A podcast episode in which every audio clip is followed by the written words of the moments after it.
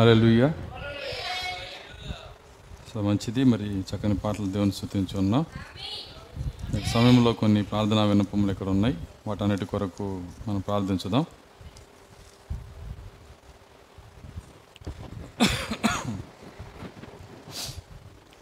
మరి సహోదరుడు విశాఖ గారి కుమారుడు సమీరులు జ్వరము నీరసంగా ఉందని చెప్పినారు, ఆయన కోసం ప్రార్థించుదాం. దాని తర్వాత మరి చంద్రావూరి నుంచి మన మధ్యకు వస్తున్న భాగ్యశ్రీ కుమార్తె రెబ్కా మరి టైఫాయిడ్తో ఉంది, ఆమె కోసం మనం ప్రార్థించుదాం. మరి ఇర్మియా బ్రదర్ యొక్క మరి ఆయన ఆయన యొక్క భార్య దయా కుమారి గారు మరి ముక్కులో ప్రాబ్లంగా ఉంది, రేపు ఆపరేషన్ జరగబోతుంది, మరి బాగా జరగాలని ప్రార్థన చే ప్రార్థన చేయమని కోరి ఉన్నారు, దానికోసము ప్రార్థించుదాం. మరి మాణిక్యం గారి యొక్క గేదె ఆరోగ్యం కొరకు ప్రార్థించమని ఉన్నారు, దానికోసం ప్రార్థించుదాం. మరి బెula వాళ్ళ అమ్మగారు జ్వరంతో బాధపడుతున్నారు, మరి ఆమె కోసం మనం ప్రార్థించుదాం. దాని తర్వాత మరి సియోన్ కుమారి గారు మరి కోడలు ధరణి యొక్క గర్భఫలం కోసం ప్రార్థన చేయమని కోరున్నారు, వారి కోసం ప్రార్థించుదాం. మరి విజయవాడ నుంచి మన మధ్యకు వస్తున్నటువంటి మరి ప్రసాద్ కమల మరి ఆ సహోదరికి మరి ఆపరేషన్ చేస్తున్నారు, మగ బిడ్డ పుట్టింది పుట్టున్నాడు, తర్వాత మరి ఆ బిడ్డ బాక్సులో పెట్టున్నారు, మరి ఆ బిడ్డ యొక్క కామెర్ల నుంచి దేవుడు విడుదల పొంది విడుదలిచ్చే విధంగా ఆ బిడ్డ కోసం ప్రార్థన చేయమనుకున్నారు. ఈ అంశాల కొరకు మనం ప్రార్థన చేద్దాం. అందరూ కళ్ళు మూసుకున్నట్లయితే ఒక్కొక్క అంశం కోసం మనం ప్రార్థన చేద్దాం. స్తోత్రములు స్తోత్రములు స్తోత్రములు ప్రభువా, కృపగల తండ్రి మీ స్తోత్రాలు చెల్లిస్తున్నాం.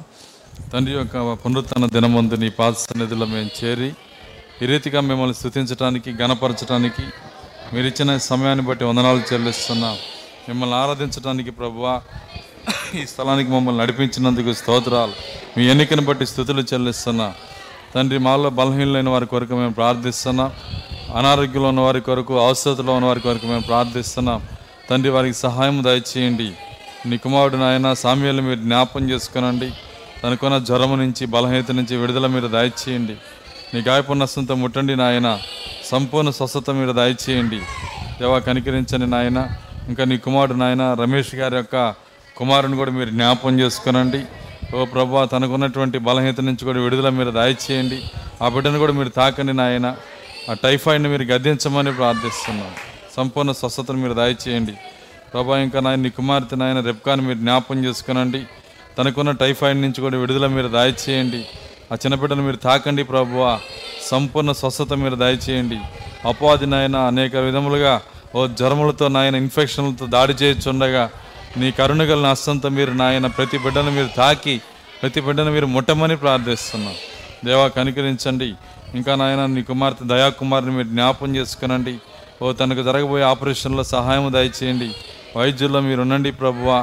ఓ వైద్యులు నాయన మందులు ఇవ్వగలరు, వాళ్ళు కోయగలరే కానీ స్వస్థపరచు దేవుడు నీవే. ఓ మందులు కూడా స్వస్థత ఇవ్వలేవు కానీ అవి మమ్మల్ని శుభ్రపరుస్తే నాయన. ఓ సంపూర్ణ స్వస్థతనిచ్చే దేవుడవు, వ్యాధి అని కలగజేసేది నాయన. ఓ ప్రభా, దయ్యం పైన విజయం ఇచ్చే దేవుడవు, నీకే స్తుతులు చెల్లిస్తున్నాం. సహాయం దయచేయండి. తన ఆపరేషన్ అంతట్లో మీరు తొడుగుని నడిపించండి. దేవా మాణిక్యం గారి యొక్క గేదెను మీరు జ్ఞాపం చేసుకునండి. దానికి ఉన్న సమస్య ఏదో మాకు తెలియదు కానీ ప్రతి సమస్యను మీరు ముట్టి ప్రభువా, సంపూర్ణ స్వస్థత మీరు దయచేయండి. ఎందుకంటే నీ కలిగిన దాన్ని దీవిస్తానని చెప్పిన దేవుడవు, సహాయం దయచేయండి. దేవా ఇంకా బెula యొక్క తల్లిగారిని మీరు జ్ఞాపం చేసుకునండి తండ్రి. ఆమెకున్నటువంటి జ్వరం నుంచి విడుదల మీరు దయచేయండి. తను కూడా ఈ సమయం అందే మీరు ముట్టండి నాయన. సంఘముగా మేము ప్రార్థిస్తున్నాం ప్రభువా, సంఘ ప్రార్థన ఆలకించు దేవుడో నాయన. సంపూర్ణ స్వస్థత మీరు దయచేయండి. దేవా కనికరించండి. ఇంకా నాయన తండ్రి సియోన్ కుమార్ గారి యొక్క కోడలను మీరు జ్ఞాపం చేసుకునండి. తన ధరణి యొక్క నాయన తండ్రి గర్భఫలాన్ని మీరు దీవించండి. ఓ ప్రభువా, ఆమె కొరకు మేము ప్రార్థిస్తున్నాము. సమస్తము చేయగల దేవుడో నాయన. ఎందుకంటే గర్భఫలము నీవిచ్చేది ప్రభువా, మీ చేతులకు అప్పగిస్తున్నాము నాయన. కనికరించండి ప్రభువా. ఇంకా నాయన నీ కుమార్తె కమలాన్ని మీరు జ్ఞాపం చేసుకునండి ప్రభువా. నాయన నీ కుమార్తె యొక్క ఆపరేషన్ అంతట్లో మీరు తోడుగా ఉండి మీరు ఇచ్చిన స్వస్థతను బట్టి వందనాలు చెల్లిస్తున్నాం నాయన తండ్రి. మీరు ఇచ్చిన క్షేమాన్ని బట్టి స్తోత్రాలు. ఓ ప్రభువా, మీరు ఇచ్చిన మగ మగ కుమారుని బట్టి కూడా వందనాలు, మగబిడ్డను బట్టి వందనాలు ప్రభువా. ఓ తండ్రి నాయన నిత్యంగా బిడ్డ ప్రభువా, ఓ తండ్రి సమయంలో నాయన ఓ ప్రభువా ఆ యొక్క కామెరలతో ఉండగా సహాయము దయచేయండి. ఆ కామెరలను గద్దించండి నాయన. సంపూర్ణ స్వస్థతను మీరు దయచేయండి. ఓ ఆ కలవరలో మీరు కాచిన రక్తం యొక్క ప్రభావంతో ఆ ఆ బిడ్డను తాకని నాయన. ఇరువురు సంపూర్ణ ఆరోగ్యంతో ప్రభువా ఓ తండ్రి హాస్పిటల్ నుంచి బయటకు వచ్చుడు సహాయం దయచేయమని, ఓ సంపూర్ణ స్వస్థత వారికి అనుగ్రహించమని తండ్రి. ఇంకా ఎవరైనా బలహీనతలో ఉంటే, అనారోగ్యంలో ఉంటే ఓ ప్రభువా ఈ యొక్క మధ్యాహ్న సమయంలో, ఉదయకాల సమయంలో ప్రభువా ఎవరైనా ఉంటే ప్రభువా వారు తమ చేతులు పైకెత్తుతున్నారు నాయన. వారి పేరు ఇక్కడ చదవబడకపోవచ్చు కానీ వారెవరో మీకు తెలుసు నాయన. వారి హృదయంలో ఏముందో, ఆ చేతి వెనకాల ఏముందో నువ్వు ఎరిగిన దేవుడవు.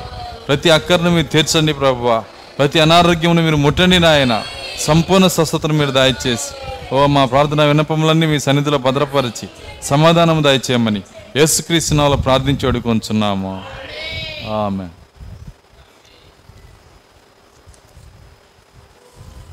సరే మంచిది, మరి పోయిన వారము ఇచ్చినటువంటి వాక్యాన్ని యాభై ఏడు మంది మరి దాదాపుగా రాస్తున్నారు. మరి కొంతకాలము చదివిన తర్వాత మరి మరి ఇంకా ఎక్కువ అవుతున్నారు కాబట్టి ఈ పేర్లన్నీ మరి తలరాయిలో పెట్టేస్తాను నేను, ఆన్సర్ ఇచ్చిన వాళ్ళందరూ. ఎందుకంటే ఇక్కడ చదవటానికి చాలా టైం పడుతుంది.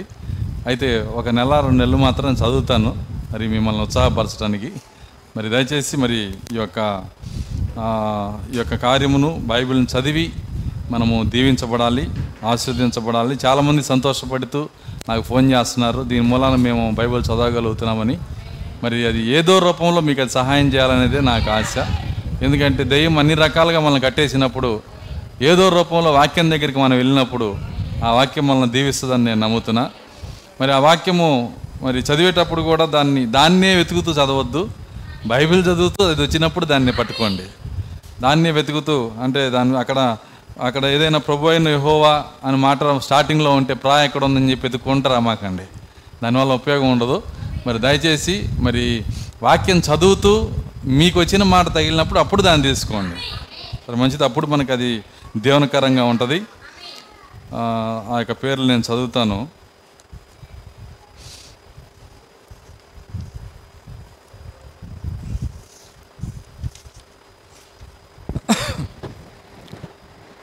యాభై ఏడు పేర్లు ఉన్నాయి ఇక్కడ, స్పీడ్గా చదువుతాను. అమూల్య, మహిమవాణి, జ్యోతి గారు, ప్రసన్న గారు, సతీష్, ప్రియాంక, లీలా గారు, సలోమి, అదస్స, కృపామాధురి, ఎమీమా, ఆశీర్వాదం గారు, కే శారా గారు, Galla, ఎఫ్సీబా, Esther Vijayawada, Esther Vijayawada, Deborah, Mahimateja, Kalyani Vijayawada, Ruth, Anitha, CH Rachel, Nathaniel గారు, జ్యోతిర్మయి గారు, ఎనోష్, కృపాకుమారి, జ్యోతిప్రియ, మాధురి గుంటూరు, మరియమ్మ, మరి మంజుల, నాగదుర్గ, విజయ్, దేవయ్య, హానోక్, రజనీ, తెనాలి, రేవతి, ప్రిస్కిల్ల, సుసన్న, రేచల్, స్వరూప, శ్రావణి, పెర్సిస్, అబ్రహాము, సునీత, పద్మ, మాణిక్యం, మహిమవాణి, దివ్య, రమణ, పవ్వ, తనూజ, గల్లా, కీర్తి, అమృత, సత్య సిస్టర్, ఎలిషాబా, ఫిలిప్పు, గిజ్జోన్.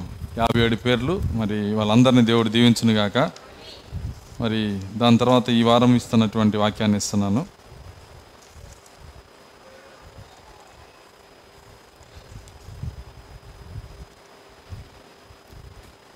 యిర్మియా గ్రంథము తర్వాత ఎజెకియల్ గ్రంథము, రెండు గ్రంథాలు ఇస్తూ ఉన్నాను. ఈరోజు ఇస్తున్న ఈ వాక్యం ఏంటంటే, చదువుతున్నాను,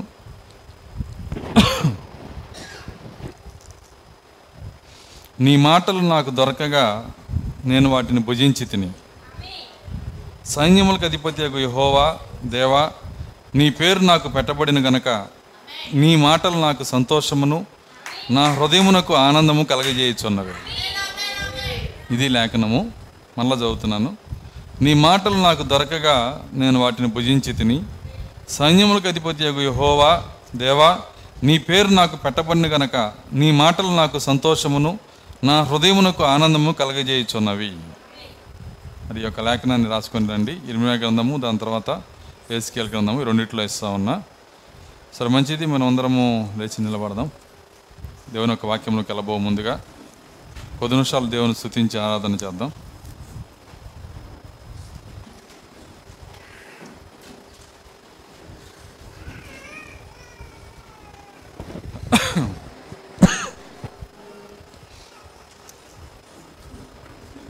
కొద్ది నిమిషాలు అందరము ఎవరు మౌనంగా ఉండొద్దు, దయచేసి అనేక పరిస్థితుల గుండా అనేక ఒత్తిళ్ల గుండా మనం ఇక్కడికి వచ్చి ఉండొచ్చు. ఎటువంటి పరిస్థితులతో వచ్చినా ఎటువంటి ఒత్తిళ్లతో వచ్చినా వాటన్నిటిపైన జయమిచ్చే దేవుడు, సర్వశక్తి గల దేవుడు. ఆయన వైపు మనం ఒకసారి చూద్దాం. మన మన హృదయాంతరంగంలో మన దేవుని వైపు మనం చూద్దాం. కొద్ది నిమిషాలు ఆయన పైన ఆయన మనం ధ్యానించుదాం. స్తోత్రములు, స్తోత్రములు, స్తోత్రములు. హల్లెలూయా, హల్లెలూయా, హల్లెలూయా, హల్లెలూయా, హల్లెలూయా. నీకే స్తోత్రము, స్తోత్రము, స్తోత్రములు, స్తోత్రములు ప్రభువా. కృపగల తండ్రి, నీ స్తోత్రాలు చెల్లిస్తున్నాం. దేవాది దేవానికి స్తోత్రములు, స్తోత్రములు, స్తోత్రములు, స్తోత్రములు. ఎవరు మౌనంగా ఉండదు. దయచేసి అందరం నోరు తెరిచి, అందరం హృదయం తెరిచి దేవుని స్తుతించుదాం. కేవలం దేవుని స్తుతి ఆరాధన చేద్దాం. హల్లెలూయా, హల్లెలూయా, హల్లెలూయా, హల్లెలూయా. స్తోత్రం, స్తోత్రం, స్తోత్రం, స్తోత్రం, స్తోత్రం, స్తోత్రములు ప్రభువా. హల్లెలూయా, హల్లెలూయా, హల్లెలూయా. దేవానికి స్తోత్రములు, స్తోత్రములు, స్తోత్రములు. మమ్మల్ని స్వస్థపరచు దేవానికి స్తోత్రములు. మమ్మల్ని విమోచించు తండ్రి నీకు స్తోత్రములు. మా రక్షకుడానికే స్తోత్రములు, స్తోత్రములు. ఆయన తండ్రి నీకు స్తుతులు చెల్లిస్తున్నాం. ఏమిచ్చి నీ రుణం మేము తీర్చుకొనగలము. స్తుతి పాత్రను చేత పట్టుకొని నీ పాద సన్నిధిలో మేము నిలబడి ఉన్నాము ప్రభువా. ఇది మాత్రమే మేము చేయగలము నాయన. ఓ తండ్రి నీకు స్తోత్రాలు నాయన. మీ ఎన్నికను బట్టి, మీ నడిపింపును బట్టి, ఓ మీ ప్రతి ఒక్క కృపను బట్టి మీకు స్తుతులు చెల్లిస్తున్నాం. ఆరాధనకు యోగ్యుడానికి స్తోత్రములు, స్తోత్రములు, స్తోత్రములు. హల్లెలూయా, హల్లెలూయా, హల్లెలూయా, హల్లెలూయా. స్తోత్రం, స్తోత్రం, స్తోత్రములు నాయన. హల్లెలూయా. పది నిమిషాలు దేవుని స్తుతించుదాం.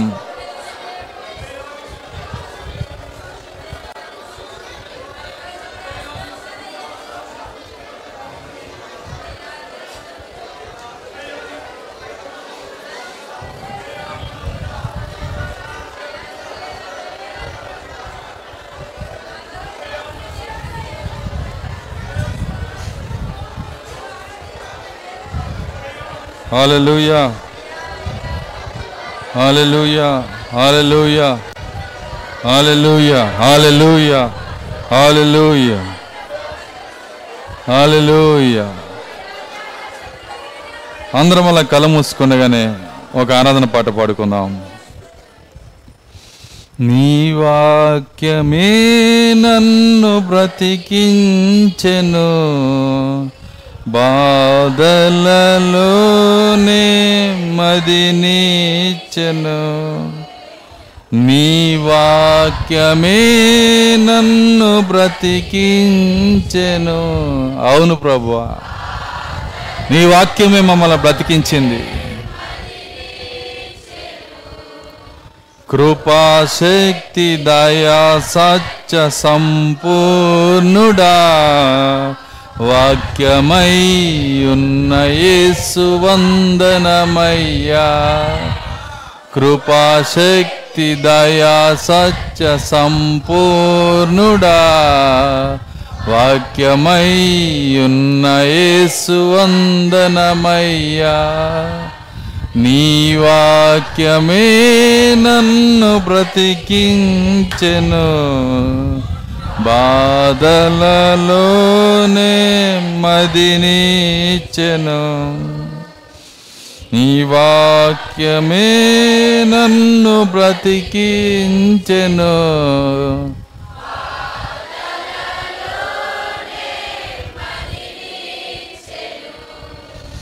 జిగటగల ఊబి నుండి లేవనెత్తెను. సమతల మగు భూమిపై నన్ను నిలిపెను, జిగటగల ఊబి నుండి లేవనెత్తెను. సమతల మగు భూమిపై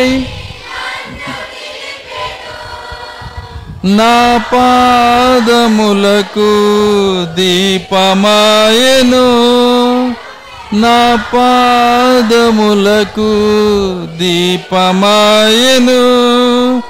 సత్యమైన మార్గములో నడుపుచుండెను, సత్యమైన మార్గములో నడుపుచుండెను.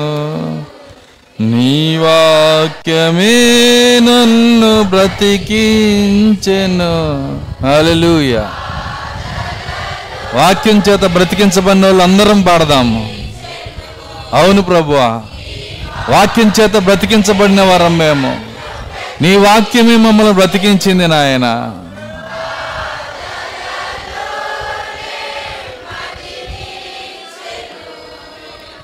శత్రువులను ఎదుర్కొనే సర్వాంగ కవచమై యుద్ధమునకు సిద్ధ మనసు ఇచ్చుచున్నది. శత్రువులను ఎదుర్కొనే హల్లెలూయా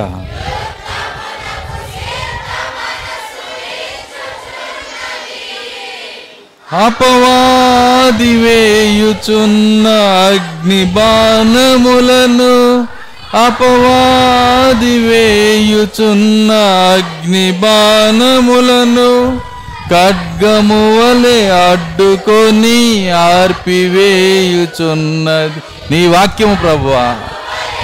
ఆ వాక్యమే ఆర్పివేయుచున్నది. నీ వాక్యమే నన్ను బ్రతికించెను, బాధలలోనే మదినిచెను. నీ వాక్యమే నన్ను బ్రతికించెను, బాధలలోనే మదినిచెను. పాల వంటిది జుంటె తేనె వంటిది, నా జీవకు మహామధురమైనది. పాల వంటిది జుంటె తేనె వంటిది, నా జీవకు మహామధురమైనది. మేలిమి బంగారు కన్నా కొమిన్నైనది, మేలిమి బంగారు కన్నా మిన్నైనది. రత్నరాసుల కన్నా కోరదగినది. అవును ప్రభువా, బంగారం కన్నా, రత్నరాసుల కన్నా నీ వాక్యమే నన్ను బ్రతికించెను, బాధలలోనే మదినిచెను. నీ వాక్యమే నన్ను బ్రతికించెను, బాధలలోనే మదినిచెను. కృపా శక్తి దయా సత్య సంపూర్ణుడా, వాక్యమై ఉన్న యేసు వందనమయ్యా. కృపా శక్తి దయా సత్య సంపూర్ణుడా, వాక్యమై ఉన్న యేసు వందనమయ్యా. నీ వాక్యమే నన్ను బ్రతికించెను, బాధలలోనే మదినిచెను. నీ వాక్యమే నన్ను బ్రతికించెను, బాధలలోనే మదినిచెను. హల్లెలూయా. అందరం మనం నిలబడి ఉండగానే దేవుని వాక్యం చదువుకుందాం.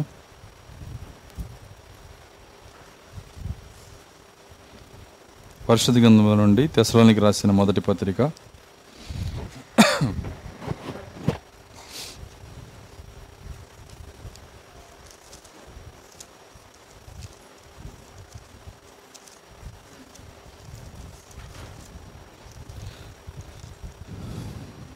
నాలుగో అధ్యాయము పద్నాలుగో వచనం నుంచి ఐదో అధ్యాయము పదో వచనం వరకు మనం చదువుకుందాం. యేసు మృతి పొంది తిరిగి లేచినని మనం నమ్మిన యెడల అదే ప్రకారము యేసునందు నిద్రించిన వారిని దేవుడు ఆయనతో కూడా ఎంటపెట్టుకుని వచ్చును. మేము ప్రభువు మాటను బట్టి మీతో చెప్పున్నది ఏమనగా, ప్రభువు రాకడ వరకు ప్రభు రా ప్రభువు మాటను బట్టి మీతో చెప్పున్నది ఏమనగా ప్రభువు రాకడ వరకు సజీవులమై నిలిచి ఉండి మనము నిద్రించిన వారి కంటే ముందుగా ఆయన సన్నిధి చేరము. ఆర్భాటముతోనూ ప్రధాన దూత శబ్దముతోనూ దేవుని బోరతోనూ పరలోకము నుండి ప్రభువు దిగివచ్చును.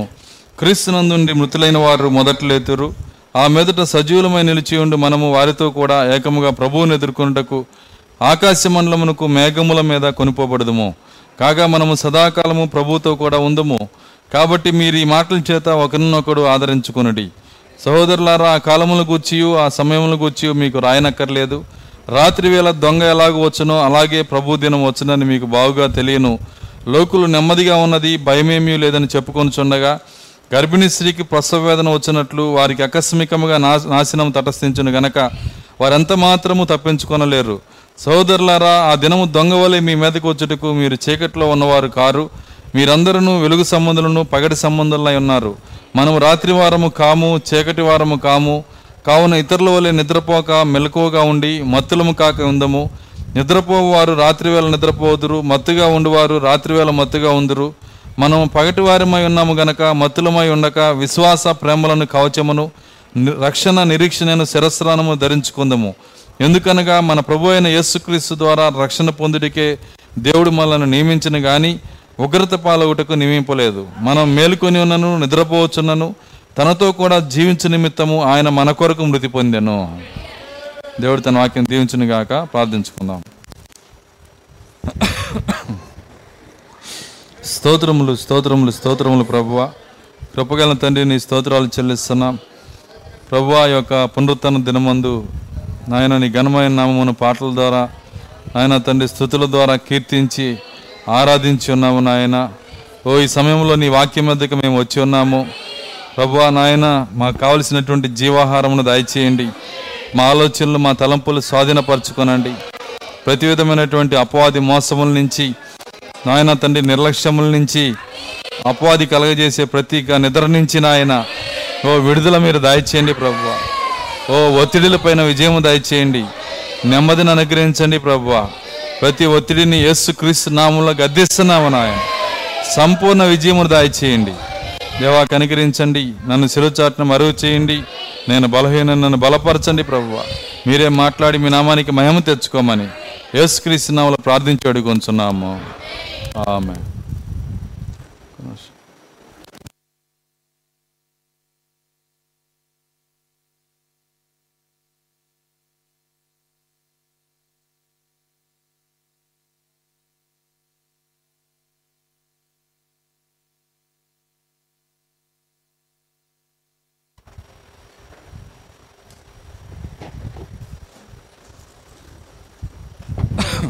సరే, మంచిది. మరి కొద్ది నిమిషాలు మనకు ఆలోచన వాక్యం పైన చూద్దాం. చదవబడినటువంటి మరి లేఖనంలో నుంచి అనేకమైన కార్యములు దేవుడు మనతో మాట్లాడి ఉన్నాడు. అది చదువుతున్నప్పుడే మరి మేఘల మేఘముల మీద కొనుక్కోబడదు అని వచ్చినప్పుడు మరి దాని వెనకాల మనం విన్న వర్తమానం అంతా గుర్తుకు రావాలి. ఒక్కొక్క పదం వెనకాల మనం చాలా చాలా ధ్యానించాం. మనం ఆర్భాటము, ప్రధాన దూత శబ్దము, దేవుని బోర, మరి పైనుంచి రావటం అంటే ఏంటి, కింద నుంచి లెగవటం అంటే ఏంటి, ఈ కార్యాలన్నీ మనం ధ్యానించాం. మరి చెప్పిన ప్రతి మాట మన హృదయంలో రాయబడాలి. వాక్యము మన హృదయంలో రాయబడాలి. ఎందుకంటే మరి ఆ వాక్యము గనక మన హృదయంలో రాయబడకపోతే ప్రత్యక్షతకి ప్రత్యక్షత మనము కలుపుకోలేం, వాక్యానికి వాక్యం మనము కలుపుకోలేం. చూడండి, చెప్పిన పాఠం మర్చిపోతుంటే కొత్త పాఠం చెప్పింది దానివల్ల ఉపయోగం లేదు కదా. ముందు చెప్పింది మర్చిపోతే వెనకాల చెప్పేది మరి నిరుప నిరుపయోగం అయిపోయింది. కాబట్టి ఏదైతే మనం వింటున్నామో వినేటువంటి కార్యాలన్నీ మరి హృదయం పైన రాయబడాలి. వాటిని మనం ధ్యానించాలి. నాకు తెలుసు ఇది ఒత్తిడి కలిగినటువంటి సమయము. ఎందుకంటే ఎవరిని బైబిల్ అపవాది చదవనివ్వడు, ఎవరిని వర్తమాన పుస్తకాన్ని కూడా చదివినవాడు, ఈవెన్ పాస్టర్లకు కూడా వాడు ఉచిలేస్తుంటాడు. అర్థమవుతుందా? చూడండి, పాస్టర్స్కి కూడా కూర్చొని అంతకుముందు నేను ఈ యొక్క దాదాపు ఒక ముప్పై మంది యాభై మంది ఉన్న టైంలో నేను ధ్యానించిన టైం వేరు, ఇచ్చిన టైం వేరు, ఇప్పుడు నేను ఇస్తున్న టైం వేరు. తగ్గిపోయింది, కరిగిపోతుంది. ఎందుకు కరిగిపోతుందంటే ప్రజలు వాళ్ళ సమస్యలు ప పనులు ఇవన్నీ పెరిగిపోయినప్పుడు ఇవన్నీ కూడా ఏం చేస్తుందంటే దెయ్యము బైబిల్ దగ్గరికి వెళ్ళనీయకుండా వర్తమానం దగ్గరికి వెళ్ళకుండా పాస్టర్లకే ఉచ్చులేసే టైంలో ఉన్నాం. అర్థమవుతుందా? ఆయన నాకు తెలుసు ఎంత ఉచ్చేసినా ఎంత దూరంగా తీసుకెళ్ళినా నన్ను బ్రతికించేది వాక్యమే.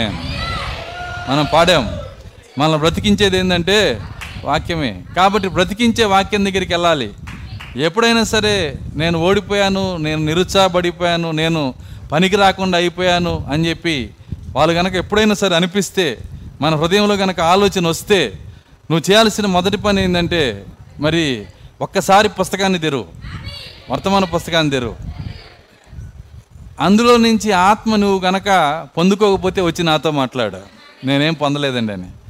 ఎందుకంటే నువ్వు ఎప్పుడైతే దిగజారిపోతావో, నిరుత్సాహంలోకి వెళ్ళిపోతావో, ఇక నేను నాలో మంటలేదనుకుంటావో, దేవుని దేవుని కొరకు జీవించే ఆ తపన నాలో లేదని నువ్వు ఎప్పుడు అనుకుంటావో, ఒకే ఒక్కసారి ఆ పుస్తకాన్ని కనుక నువ్వు తెరిచి, ఎక్కువ అవసరంలా రెండు పేజీలు చదివినా చాలు, దేవుడు నీకు అగ్ని లోపలిస్తాడు.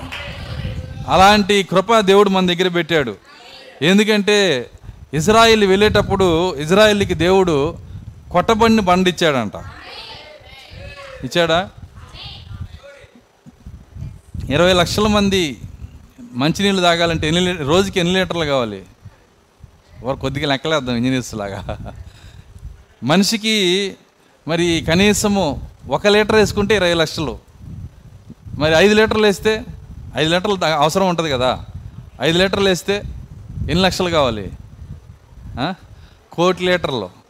సరే, స్నానానికి ఇంకా ఉంటాయి కదా, బట్టలు ఉతుక్కోవడానికి ఎన్ని లీటర్లు కావాలి? ఎన్ని కోట్ల లీటర్లు కావాలి ఒక ఒక రోజుకి? సరే, వాటి మరి మనమంటే ఐదు లీటర్లు సరిపెట్టుకుంటాం, వాళ్ళ గేదెలు, అర్థమవుతుందా, వాళ్ళకి కావలసినటువంటి మరి అనేకమైన జంతువులు వాళ్ళకు ఉంటాయి. ఒంటెలు ఒంటెలు ఎన్ని తాగుతాయి? గొర్రెలు, మేకలు, ఎన్ని తాగటానికి ఒక రోజుకి ఎన్ని నీళ్ళు కావాలి? కొట్టబండి బండనంగాల మన దృష్టిలో ఇంత బండ కనపడుతుంది. అర్థమవుతుందా? చూడండి, అది ఆ కొట్టబండి బండ. ఏంటి ప్రవక్త అంటున్నాడు, ఆ కొట్టబండి బండ అది వారిని ఎమ్మడించిందంట. అది వారిని ఎమ్మడించింది. బండ భూమిలో ఉంటే భూమిలో నుంచి జలం వస్తుంది, కానీ ఇదేమో ఎమ్మడించే బండ అయిపోయింది. భూమిలో ఉన్న బండ కాదు ఇది. వింటున్నారా? మొదటి కొరింథీ పదో అధ్యాయంలో అదే రాశాడు. మొదటి కొరింథీ పదో అధ్యాయము ఒకటి నుంచి. సహోదరులారా సహోదరులారా ఈ సంగతి ఈ సంగతి మీకు తెలియకుండా మీకు తెలియకుండా నాకు ఇష్టం లేదు నాకు ఇష్టం లేదు అదేదనగా అదేదనగా మన పితరులందరూ మన పితరులందరూ మేఘం కింద ఉండిరి మేఘం కింద ఉండిరి వారందరూ సముద్రంలో నడిచిపోయిరి వారందరూ సముద్రంలో నడిచిపోయిరి అందరూ మోషేని బట్టి అందరూ మోషేని బట్టి మేఘములోను మేఘములోను సముద్రములోను బాప్తిసం పొందిరి. అందరూ అందరూ ఆత్మ సంబంధమైన ఒకే ఆహారం భుజించితిరి. అందరూ ఆత్మ సంబంధమైన ఒకే పానీయమును పానము చేసిరి. ఏలైనగా తమ్మును వెంబడించిన ఆత్మ సంబంధమైన బండలోనిది త్రాగిరి. ఆ బండ క్రీస్తే. తమ్మును వెంబడించిన బండ ఏం చేసిందంట? వెంబడించింది. మీకు తెలుసా ఆ మొదటి కొరింథీ పదో అధ్యాయం రిపీట్ అవుతుందని? మొదటి కొరింథీ పదో అధ్యాయం ఇప్పుడు రిపీట్ అవుతుంది. మనము జీవిస్తున్న ఈ కాలంలో అలాంటి అలాంటి ఆధిక్యతలన్నీ కలిగి ఉన్న ఒక సంఘం ఇక్కడ ఉంది ఈరోజు. నిజమది. ఆయన ఆయన ఏమంటున్నాడంటే మరి అక్కడ ఉన్నటువంటి ఆ సంఘము ఒక దేశంలో నుంచి ఇంకో దేశముగా మరి ఆ ప్రజలు బయటకు వచ్చారు. ఐగిప్తులో నుంచి వాళ్ళు బయటకు వచ్చి ఇశ్రాయేలు దేశమయ్యారు. వాళ్ళు బయటకు వచ్చి వాళ్ళు ఒక సంఘముగా మారారు. అదేవిధంగా ఈరోజు డినామినేషన్లో నుంచి బయటకు వచ్చి, వింటున్నారా, ఒక సంఘము బయటకు వచ్చింది ఈరోజు. ఒక వ్యక్తి కాదు, ఇద్దరు వ్యక్తులు కాదు, ఒక సంఘమే బయటకు వచ్చింది. ఎలా వచ్చిందంటే ఆ రోజు ఇశ్రాయేల్ నడిపించిన ఒక ప్రవక్త, ఎలాంటి ప్రవక్త అక్కడ ఉన్నాడో, ఈరోజు మనల్ని నడిపించే ఒక ప్రవక్త ఇక్కడ ఉన్నాడు. దేవుని స్తోత్రం, హల్లెలూయా. ఈరోజు మనల్ని నడిపించే ఒక ప్రవక్త, ఆ రోజు ఇశ్రాయేల్ నడిపించే ప్రవక్త మోషే ఆయన దేవునితో నేరుగా మాట్లాడేవాడు. యెహోవా ఇలాగ సెలవిచ్చున్నాడుతో వచ్చాడు ఆయన. అదేవిధంగా ఈరోజు మన దగ్గరికి వచ్చిన ప్రవక్త కూడా దేవునితో నేరుగా మాట్లాడే ప్రవక్త ఆయన. దేవుని స్తోత్రం, హల్లెలూయా.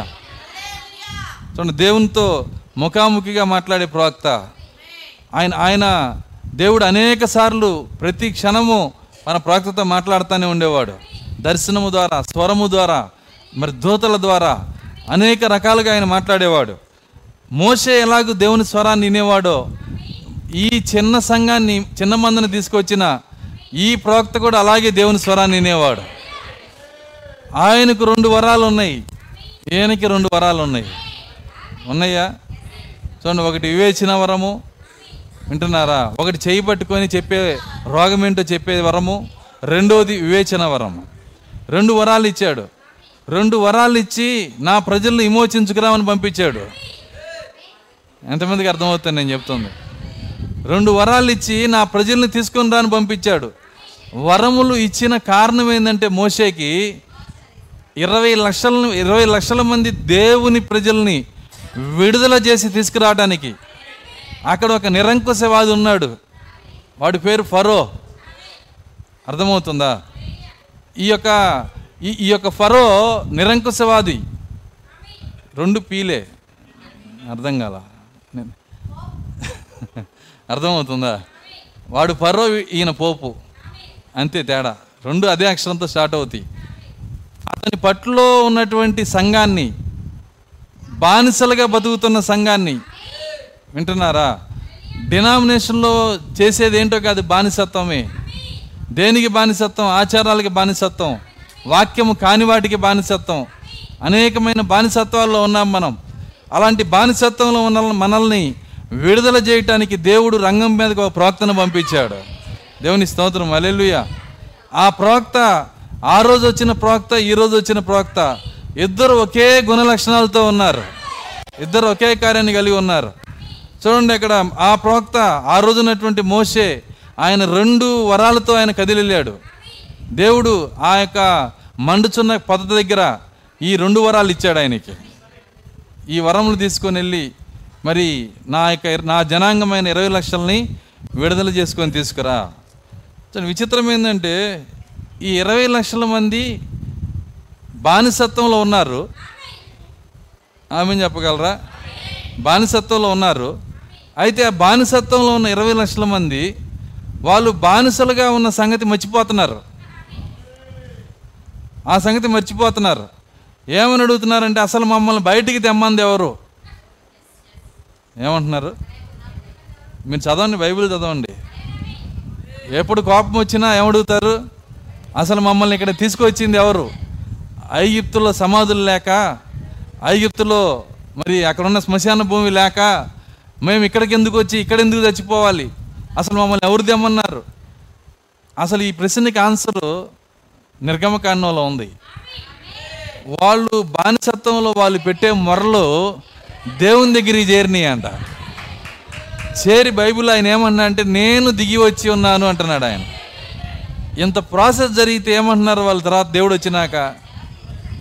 అసలు ఎందుకు తీసుకొచ్చావు? ఈ వర్తమానంలోకి రావాల్సిన అవసరం ఏంది మేము అంటే? అర్థం ఏంది అడగటం కాదు, వాళ్ళ క్రియలలాగా ఉన్నాయి. అయ్యో, మేము డినామినేషన్లో చచ్చిపోయే వాళ్ళము, మేము పనికి రాకుండా పోయే వాళ్ళము, కృపను బట్టి దేవుడు ఇక్కడ తీసుకొచ్చాడు అనే కృతజ్ఞత కలిగిన జీవితం ఉందా? అర్థమవుతుందా? కృతజ్ఞత ఎగిరిపోయి అసలు ఈ దేవుడు మమ్మల్ని ఎందుకు తీసుకురావాలి అన్నట్టు జీవిస్తున్నామా మనం? ఈరోజు మన జీవితం ఎలా ఉంది? చూడండి, మనల్ని మనమే పరిశీలన చేసుకోవాలి. అక్కడున్న ఇశ్రాయేల్ అలా ఉన్నారు. వాళ్ళు ఏమంటున్నారంటే, ఎవరు మమ్మల్ని తీసుకురామన్నారు? వాళ్ళే ప్రార్థన చేశారు, వాళ్ళే ఎవరు తీసుకురామన్నారు అంటున్నారు. అంటే దాని అర్థం ఏంటంటే, వాళ్ళు ఎందుకు ప్రార్థన చేశారంటే, వాళ్ళు ప్రేయర్ చేసినప్పుడు సిమెంట్ రోడ్డు మీద వాగ్దాన భూమికి తీసుకెళ్తాడు అనుకున్నారు. అర్థం కదా? తార్ రోడ్డు అన్న గతుకులు ఉంటాయి. సిమెంట్ రోడ్డు మీద చక్కగా నడిపించుకుంటే తీసుకెళ్తారేమో అని అనుకున్నారు వాళ్ళు. కానీ ఈ ప్రయాణం అంత ఈజీగా లేదు. వాళ్ళు వెళ్దామనుకున్న వాగ్దాన దేశానికి, వాళ్ళు పొందామనుకున్న విమోచన, చూడండి, వాళ్ళు పొందాలనుకున్న స్వాస్థ్యము, అది పొందే మార్గం అంత ఈజీగా లేదు. ఎందుకంటే దేవుడు ఎప్పుడు కూడా ఈజీగా ఏది ఇవ్వడు. ఆయన బిడ్డలు కావాలి, స్త్రీ ఎంత వేదన పడాలి, అర్థమవుతుందా? చూడండి, ఏదైనా అంతే, నీకు ఆశీర్వాదం కావాలి, చాలా శ్రమ పొందాలి, పంట కావాలి, వింటున్నారా? ఏం చేయాలి? చూడండి, ఇతనాలు తీసుకెళ్ళారు జల్లేసి సాయంత్రం వెళ్ళి కోసుకొచ్చుకుంటామా? ఎంత శ్రమ దానికి. ప్రతిదీ అంతే, దేవుడు ఇచ్చేది కష్టపడితేనే వస్తుంది. ఈజీగా పొందాలనుకుంటే చూడండి అది దెయ్యం ఇస్తుంది. ఒక ఆయన మొన్న చెబుతున్నాడు, ఒక నేను లేనప్పుడు నా ఫ్రెండు, అదే ఇప్పుడే ఒక ఇంద్రజాలికుడు వచ్చాడరా మ్యాజిక్ షో, ఏం చేశాడన్నా, నేను చూస్తున్నాగానే మామిడి చెట్టు మామిడి టెంకి నేలలో వేసాడు, నేను చూస్తున్నాగానే చెట్టు వచ్చింది, దాని కాయలు కూడా కాసినాయి, ఎవరు దాన్ని కొయ్యొద్దు అన్నాడు, తినొద్దు అన్నాడు. వింటున్నారా? నిజమా అన్న? అవును నిజంగా చూశాను, వాడు నమ్మదగినోడే, వాడు కొద్దిగా ఏమీ మతి భ్రమ లేదు వాడికి, అర్థమవుతుంది అనుకున్నా, నేను కూడా చూస్తే బాగుండని. ఎందుకంటే అంత అంత మాయ చేసే ఇంద్రజాలం కూడా ఉందా అని. అయితే అంత అంత పెద్ద చెట్టు అయి ఐదు నిమిషాల లోపలే పెద్ద చెట్టు అయి కాయలు కాసి దాన్ని కోసుకొని తిని అంతగా పండిపోయి తేరా చూస్తే ఐదు నిమిషాల తర్వాత అక్కడ ఏమీ లేదు. ఈజీగా వచ్చింది, ఏమీ లేకుండా పోయింది. కాబట్టి దేవుని దగ్గర ఎప్పుడు కూడా అన్నీ ఈజీగా రావాలని ఎప్పుడు అనుకోమాకండి. పరలోకం కూడా ఈజీగా రాదు, వింటున్నారా? ఏముంది పాస్టర్ గారు, ప్రతి బా ప్రతి వారం చర్చికి వస్తే వచ్చేసిద్ది అంటే వస్తుంది, అర్థమవుతుందా? రావాలి, చర్చికి రాకూడదా? రావాలి. చాలామంది చర్చికి వద్దామా లేదా అనే పోటీ దగ్గరే ఉన్నారు. ఇంకా చర్చికి రావటం అంటే వాళ్ళు దిద్దటం, వాళ్ళు దిద్దంగాలని వెంటనే నల్ల టోపీ పెట్టుకొని రెడీగా ఉంటారు, అర్థం కాల? చూసారా నల్ల టోపీ? దానికి అదే, ఆ టోపీ కరెక్ట్ లేండి, ఈ లోక చదువుకి ఇవ్వాల్సిన టోపీ అదే. అపవాది వీడికి టోపీ పెట్టాడు చదువుతో అని, అర్థమవుతుందా? ఆ టోపీ ఇవ్వాలా? అయితే ఆ గ్రాడ్యుయేషన్ అనేది నువ్వు వాళ్ళు దిద్దంగా ఎవరు వాళ్ళేంటి, బుధవారం, శనివారం, ఆదివారం, వారానికి మూడు సార్లు చర్చికి రావటం ఏంటిది? అది వాళ్ళు వాళ్ళు దిద్దంగా నేను అయిపోయింది, ఇక ఏం అయిపోవాలా, మొదలు పెట్టావు అంతే. ఇక నుంచి చాలా కష్టపడాలి, చాలా లెక్కలు చేయాలి, చాలా సబ్జెక్టులు తెలుసుకోవాలి, ఇదంతా కష్టపడితేనే వచ్చేది. కానీ ఇశ్రాయేల్ ఏమనుకున్నారంటే ఈజీగా వెళ్ళిపోదాం అనుకున్నారు, చాలా ఈజీ. మరి ఆయన వాగ్దానం చేశాడు కాబట్టి ఒక చోటు నుంచి ఇంకో చోటికి చాలా ఈజీగా వెళ్ళిపోవచ్చు. వాస్తవమే, వాళ్ళ ప్రయాణం ఎంత అంటే ఇక్కడి నుంచి చీరాలంతా, సరే ఒంగోలు వేసుకోండి, ఒంగోలు అంతా ఎంత అండి? ఇక్కడి నుంచి ఒంగోలుకి ఎంతసేపట్లో వెళ్తారు? ఇదిగో మీకు కొత్త దేశం ఇస్తున్నాను, ఒంగోలు అంత దూరంలో ఉందంటే ఏమనుకుంటారు, సరే రెండు రోజులు వెళ్ళిపోతాం కదా అని. పోనీ నాలుగు రోజుల్లో వెళ్ళిపోతాం కదా, నాలుగు సంవత్సరాల చెప్పండి, నలభై సంవత్సరాలు కష్టపడితే కానీ అందులో అడిగి పెట్టలేకపోయారు. దేవుని స్తోత్రం, హల్లెలూయా. చూడండి, ఐగుప్తు నుంచి ఆ అకాబే ఆ యొక్క సముద్రం దాటి, మ్యాప్లు ఉన్నాయి చూసారా, దాంట్లో ఉంటే ఏంటి దాన్ని అకాబా సముద్రం అంటారు దాన్ని. ఆ అకాబా సముద్రం ఐగుప్తు నుంచి దాటితే ఇశ్రాయిల్లోకి చాలా దగ్గర, పక్కనే ఉంటుంది ఇజ్రాయెల్ దేశం. ఆ అకాబా జలసంధిని ఆనుకొనే ఉంటుంది, అర్థమవుతుందా? ఆ ఎర్ర సముద్రాన్ని ఆనుకొనే ఉంటుంది, చాలా దగ్గరైన ఆ యొక్క స్థలం అది. కానీ ఆ స్థలంలో మరి అక్కడ జరుగుతున్న కార్యం ఏంటంటే నలభై సంవత్సరాలు ప్రయాణం చేశారు. సరే మీరు ఇక్కడి నుంచి కాలినడకన తెనాల నుంచి బయలుదేరి ఒంగోలుకి నలభై ఏళ్ళ తర్వాత చేరుకున్నారనుకోండి, అనుకుందాం, అప్పుడు నువ్వు ఎంత ప్రయాసపడి వెళ్ళినట్టు. చూడండి, వాగ్దాన దేశానికి అంత ప్రయాసం ఉంది. చూడండి, కొద్ది దూరమే, నూట ఇరవై నూట యాభై కిలోమీటర్లు. కానీ ఈ నూట యాభై కిలోమీటర్ల దూరము నలభై సంవత్సరాలు వాళ్ళు ఏం చేశారంటే ప్రయాణించుకుంటా వెళ్ళారు. వాళ్ళు అనుకున్న విధానంలో ఆ మార్గం లేదు. ఎప్పుడు కూడా అంతే, క్రైస్తవత్వం నువ్వు అనుకున్న విధానంలో ఉండదు, నువ్వు అనుకున్న ఈజీగా కూడా ఉండదు.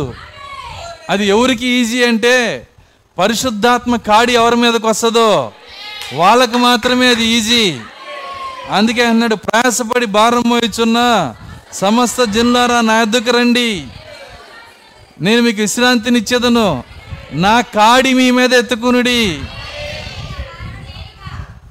ఏమన్నాడు ఆయన? నా కాడి మీ మీద ఎత్తుకోండి. కాడంటే సరే, ఎద్దులకి కాడేస్తారు తెలుసు కదా, ఎద్దులకి కాడేస్తారు. కాడేసినప్పుడు కాడి వెనకాల ఏముంటుంది?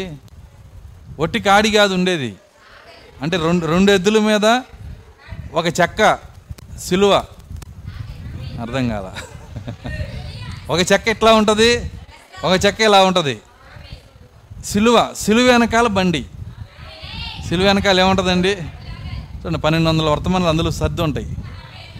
అర్థమవుతుందా? ఇప్పుడు నువ్వేం వేసుకోవాలి? కాడి. ఈ కాడి మీద వేసుకోవాలి. కాడి మీద వేసుకున్నాక ఈ పక్కన ఎద్దు, ఈ ఎద్దు కాడి మీద వేసుకున్నాక పక్కన మంచి తోట, మంచి పచ్చని గడ్డి పిలుస్తుంది. ఏం చేస్తారు చూడండి, ఆ కాడి మోసే మోసేటప్పుడు ఆ మంచి గడ్డి పక్కన పిలిస్తే వెళ్ళిద్దా? ఏ ఏ గేదైనా, ఏ ఎద్దైనా వెళ్ళదు. ఎందుకు వెళ్ళదు? కాడేసుకుంది. కాడేసుకున్నప్పుడు అది ఎలా వెళ్ళిద్ది అంటే నడిపేవాని ఉద్దేశించి చొప్పున వెళ్తుంది. ఎప్పుడైతే కాడేసుకుంటుందో అది నడిపేవాని ఉద్దేశం. ఏం కనపట్లా, లైట్ లైట్ ఉంటే కానీ, లైట్ తీస్తే కానీ కనపడదు. సరే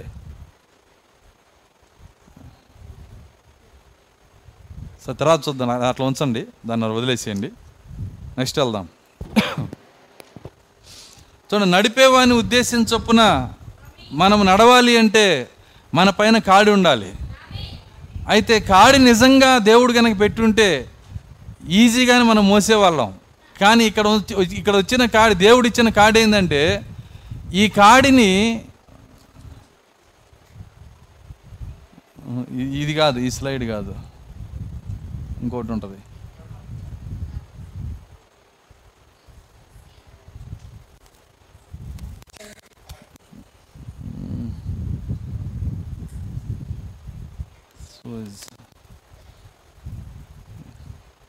సరే, వాళ్ళకి నేను ఒకసారి నేను వాళ్ళు చెప్పినాక తర్వాత వేస్తాను. నేను దాన్ని ఆపేసేయండి, వదిలేసేయండి, దాన్ని దాన్ని వదిలేసేయండి, బ్యాక్ వచ్చేసేయండి. ఓకే, తర్వాత ఎందుకంటే అది ఉంటే మళ్ళీ మీ ఆలోచనలన్నీ అటు వెళ్ళిపోతూ ఉంటాయి. ప్రాముఖ్యమైన వర్తమానం వస్తుంది ఇక్కడ, దాన్ని చాలా జాగ్రత్తగా పట్టుకోవాలి. ఈ కార్యాన్ని మనం ఒక ఎద్దు అయితే అక్కడ కాడి కడతానికి అవకాశం ఉంటుంది, మనం ఎద్దు కాదు. కానీ దేవుడు ఏమంటున్నాడు? కాడేసుకోమంటున్నాడు. ఇప్పుడు ఆ కాడేసుకోవాలంటే ఈ కాడి, వింటున్నారా, దీన్ని నీ మీద వేసేది ఎవరు? ఎవరు వేయరు. ఇక్కడ ఉన్న స్పెషాలిటీ ఏంటంటే ఈ కాడిని నువ్వే వేసుకోవాలి, నీ మీద ఈ కాడి నువ్వే ఎత్తుకోవాలి. కాడి అనగా బరువు, కాడి అనగా భారము. చదవండి, ఆ లేఖనం చదవండి, సార్ చదువుదాం.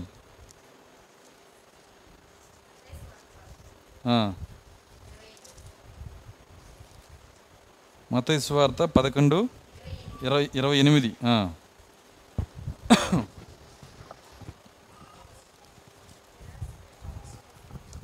ప్రయాసపడి భారం మోసుకుంటున్న సమస్త జనులారా నా యొద్దకు రండి. ప్రయాసపడి భారం మోయుచున్న సమస్త జనులారా నా యొద్దకు రండి, నేను మీకు విశ్రాంతి కలుగజేతును. నేను మీకు విశ్రాంతి కలుగజేతును. నేను సాత్వికుడను, నేను సాత్వికుడను, దేన మనసు కలవాడను, దేన మనసు కలవాడను. కనుక కనుక మీ మీద నా కాడి ఎత్తుకొని, మీ మీద మా కాడి ఎత్తుకొనుడి, నా యొద్ద నేర్చుకొనుడి, నా యొద్ద నేర్చుకొనుడి. అప్పుడు మీ ప్రాణములకు విశ్రాంతి దొరుకును. అప్పుడు మీ ప్రాణములకు విశ్రాంతి దొరుకును. ఎలయనగా ఎలయనగా నా కాడి సులువుగాను, నా కాడి సులువుగాను, నా భారము తేలికగాను ఉన్నవి, నా భారము తేలికగాను ఉన్నది. ఆ కాలం చాలు. ఇక్కడ ఏమంటున్నాడంటే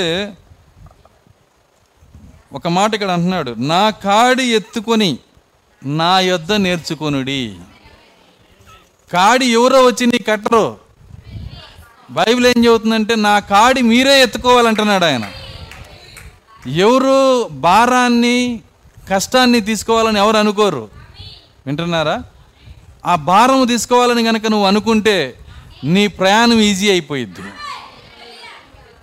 బైబిల్ ఏం చెప్తుందో, వాక్యం ఏం చెబుతుందో, ఆ కష్టాన్ని, ఆ శ్రమని, ఆ ఇబ్బందిని నువ్వు కనుక ప్రేమించినట్లయితే, ఆ కాడిని కనుక నువ్వు ప్రేమించినట్లయితే నీ మార్గం అనేది ఈజీ అయిపోయిద్ది, నీ ప్రయాణం ఈజీ అయిపోయిద్ది. నీ ప్రయాణము ఈజీగా నువ్వు గమ్యానికి చేరాలంటే నువ్వు చేయాల్సిన పని ఏంటంటే, వింటున్నారా, కాడిని ప్రేమించాలి.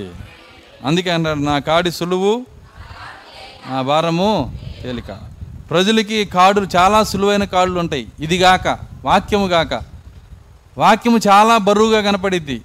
అయ్యో ఈ వాక్యము ఇది గనక నేను చేసినట్లయితే నా బంగారం అంతా తీసేయాలి, ఇది గనక నేను చేసినట్లయితే నా కోపం అంతా తీసేయాలి, ఇది గనక నేను నెరవేర్చాలంటే నా నాకున్న నా మనసుకున్న అనేక లక్షణాలు నేను పోగొట్టుకోవాలి. అవన్నీ పోగొట్టుకోవడానికి ఎవరు ఇష్టపడరు, వింటున్నారా? ఎందుకంటే అవన్నీ ప్రేమించే లక్షణాలు. వాళ్ళు వాటన్నిటినీ కూడా వదిలిపెట్టుకోవడానికి ఎవరు ఇష్టపడరు. ఇష్టపడకుండా కనుక నువ్వు లోకపు కాడిని కనుక అలాగే మోసుకొని వెళ్తే ఒకరోజు ఏమైందంటే నీ ఇష్టానుసారంగా నువ్వు బ్రతికితే ప్రతి హాస్పిటల్ తీర్థయాత్ర తిరిగినట్టు తిరగాలి, అర్థమవుతుందా? అనేక స్థలాలకు నువ్వు పరిగెత్తాల్సి వస్తుంది, నీకు ఇష్టం కాని స్థలాలకు నువ్వు పరిగెత్తాల్సి వస్తుంది. ఇప్పుడు నీకు ఇష్టం లేకపోయినా దేవుని సన్నిధికి కనుక నువ్వు వచ్చినట్లయితే, ఆయన చిత్తాన్ని నువ్వు చేసినట్లయితే, రేపు నీ ఇష్టాన్ని నీ ఇష్టమైన స్థలానికి నువ్వు వెళ్ళగలుగుతావు. ఇప్పుడు కనుక నువ్వు ఇష్టపడకపోతే రేపు నీకు ఇష్టం కాని స్థలానికి చూడండి ఎవరో నిన్ను మోసుకెళ్తారు, అర్థం కాల. యేసుక్రీస్తు అన్నాడు, నీకు ఇష్టం కాని స్థలానికి చూడండి నిన్ను తీసుకుని వెళ్తారని చెప్పాడు. కాబట్టి మనకి ఇష్టం ఉన్నా లేకపోయినా ఆయన వాక్యాన్ని మనం ప్రేమించుదాం. అది తేలికైనా, అది అది అది ఎంత కష్టమైనా, ఎంత ఇబ్బంది అయినా, నీ చిత్తాన్ని నేను చేస్తాను ప్రభువా అని దాన్ని చేయటం కొరకు మనం నిలబడదాం. ఇశ్రాయేలు అట్లా అనుకోలే, వాళ్ళు అనుకున్నారు వాళ్ళు తేలిగ్గా వెళ్ళిపోతామని. కాబట్టి వాళ్ళ ప్రయాణం ఎప్పుడైతే ఇరుకైపోయిందో ఇక వాళ్ళు శనగటం మొదలుపెట్టారు. ఏం చేశారు వాళ్ళు? శనగటము, గొనగటము, దేవుని పైన గొనగటము. ఎందుకంటే ప్రయాణం ఇరుకైపోయింది, ప్రయాణంలో ఇబ్బందులు వచ్చినాయి. బస్సులో వెళ్తున్నప్పుడు ప్రజలు ఎప్పుడు చనుగుతారు? చక్కగా మంచి క్వశ్చన్ పెట్టి ఏసీ వేస్తే ఎందుకు చనుగుతారు?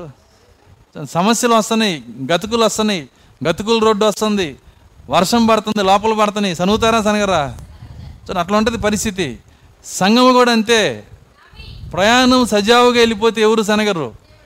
సో ప్రయాణం ఎప్పుడైతే గందరగోళంలోకి వెళ్ళిపోయిద్దో ఇంకా సనుగుడు అనేది మొదలైద్ది. కానీ ఆ ప్రయాణం సజావుగా తీసుకెళ్ళగలిగిన దేవుడే ఆయన, కానీ తీసుకెళ్ళడు ఆయన. అదేంది పాస్టర్ గారు?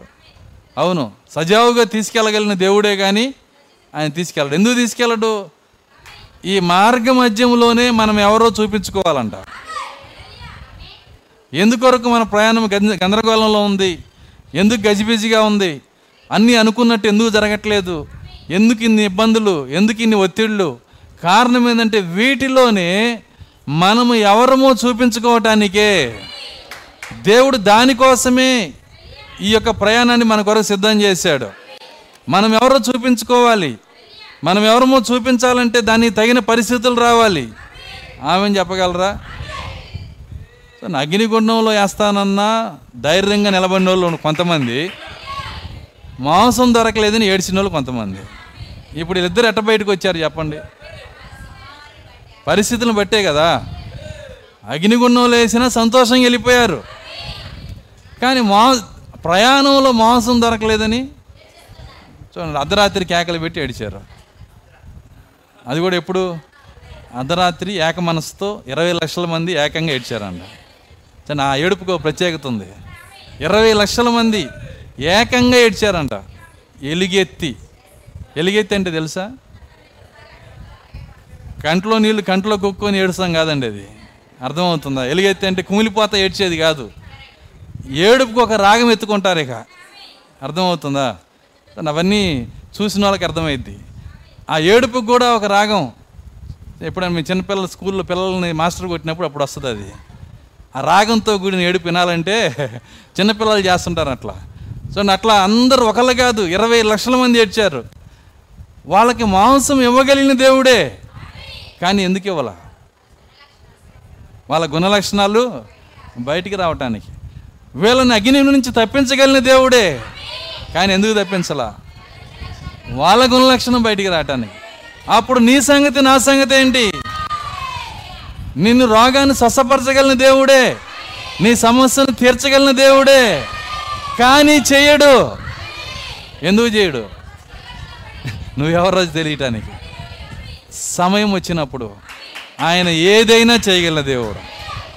ఆయన చేయలేక కాదు, మనం ఎవరో చూడటానికి ఆలస్యం చేసే దేవుడు, పరిస్థితులను తీసుకొచ్చే దేవుడు. సో నీ పరిస్థితులన్నీ ఆయన కావాలనే తీసుకొని వస్తాడు మనల్ని నిరూపించడానికి. ఆమెను చెప్పగలరా? యోబుని నిరూపించిన దేవుడు, ప్రభువుని యేసుక్రీస్తుని నిరూపించిన దేవుడు, తన ప్రవక్తలను నిరూపించిన దేవుడు. ఆయన ఈరోజు వధువుని మరీ ఎక్కువగా నిరూపించాలి. దేవుని స్తోత్రం, హల్లెలూయా. నిజముగా ఈరోజు ఈరోజు భూమి పైన గొప్ప అతిథి అంటూ ఎవరైనా ఉన్నారంటే వాక్య వధువే. వాక్య వధువే ఈరోజు గొప్ప అతిథి. నిజము, రెండు ఆ యొక్క రెండు వేల సంవత్సరాల క్రితము యూదుల యొక్క సమయం అంతములో యెహోవాయే యేసుక్రీస్తుగా వారి మధ్య అతిథిగా వచ్చాడు. అయితే ఆయనకి వాళ్ళు ఏం చేశారో వింటున్నారా? ఆయనలో భాగమైన వధువుని సంఘంలో నుంచి పంపిస్తున్నాడు దేవుడు. ఈరోజు వధువుకి అదే జరిగిద్ది. ఎంతమందికి అర్థమవుతుంది నేను చెప్తుంది? నువ్వు అడగకూడదు నాకు మర్యాద ఇవ్వాలి మీరని. కొంతమంది అంటారు నాకు మర్యాద ఇరే, మీరు నన్ను మర్యాద చూపించరే. చాలామంది అనుకుంటారు నా ఎవరు నాకు మర్యాద ఇవ్వట్లేదు. ప్రవక్త అంటున్నాడు యేసుక్రీస్తు వాళ్ళకి రక్షకుడిగా వచ్చి నాకు మర్యాద ఇవ్వలేదని ఆయన కంప్లైంట్ చేయలేదంట. ఏ మీకు తెలుసా నేను మీ రక్షకుని, నన్ను గౌరవించని నన్ను అడగలేదంట ఆయన. ఎందుకంటే ఆయన పెద్ద మనిషి అన్నాడు ఆయన. మరి ఆయనలో భాగం వాక్య వధువు. ఈరోజు వాక్య వధువు అతిథిగా ఇక్కడ ఉంది. ఆమె చెప్పగలరా? ఎక్కువ రోజులు ఉండదామా, అతిథిగా ఉంది. అయితే ఒక విషయం ఏంటంటే ఎవరైతే అతిథిగా ఇక్కడ ఉన్నారో ఆ వాళ్ళ నుంచి మనము సంపాదించుకోవచ్చు. అదేంది పాస్టర్ గారు? అవును, సంపాదించుకోవచ్చు. యేసు అతిథిగా అక్కడ ఉన్నాడు. యెహోవా యెహోవా యేసుగా అతిథిగా వారి మధ్యలో ఉన్నాడు. పేతురు ఏం చేశాడంటే మా అత్తగారికి జ్వరం ఉంది, కొద్దిగా మా అత్తగారి ఇంటి దాకా వెళ్ళొద్దాం అన్నాడు. సరే అని చెప్పి ఆయన వెళ్ళాడు. వెళ్ళినప్పుడు ఆయన జ్వరమును గద్దించగా అది ఆమెను విడిచిపోయిన అంటాను. యేసు దగ్గర నుంచి స్వస్థత పొందుకున్నాడు పేతురు తన ఇంటికి.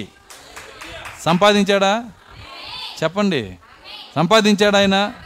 చూడండి, యేసు దగ్గర నుంచి సంపాదించవచ్చు, చాలా సంపాదించవచ్చు. నిత్య జీవం సంపాదించవచ్చు, పునరుత్థానం సంపాదించవచ్చు, స్వస్థత సంపాదించవచ్చు. దేవుని స్తోత్రం, హల్లెలూయా. యేసు దగ్గర ఏది సంపాదించవచ్చో ఆయన వధువు దగ్గరికి అది సంపాదించవచ్చు. దేవుని స్తోత్రం, హల్లెలూయా. చూడండి, యేసు యొక్క వస్త్రాలు ముట్టుకొని రక్తస్రావపు రోగి వింటున్నారా, ఆమె స్వస్థత పొందింది. యేసు దగ్గర స్వస్థత సంపాదించుకుంది. యేసును పిడిగుద్దులతో గుద్ది, అదేంది పాస్టర్ గారు? యేసును అమ్మేసి ఏం సంపాదించుకున్నాడు? పాతాళం, నరకం. అర్థమవుతుందా? యేసుని యేసుని అమ్మేసి యేసుని వదులుకొని ఇశ్రాయేల్ జాతి ఏం సంపాదించుకుంది? రక్తం, మోకాళ్ళ రోత రక్తంలో నడిచింది. ఈ రోజుకి శిక్షించబడుతుంది. ఎక్కడి నుంచి సంపాదించుకున్నారు ఇవన్నీ? యేసు నుండి. అర్థమవుతుందా నేను చెప్తుంది?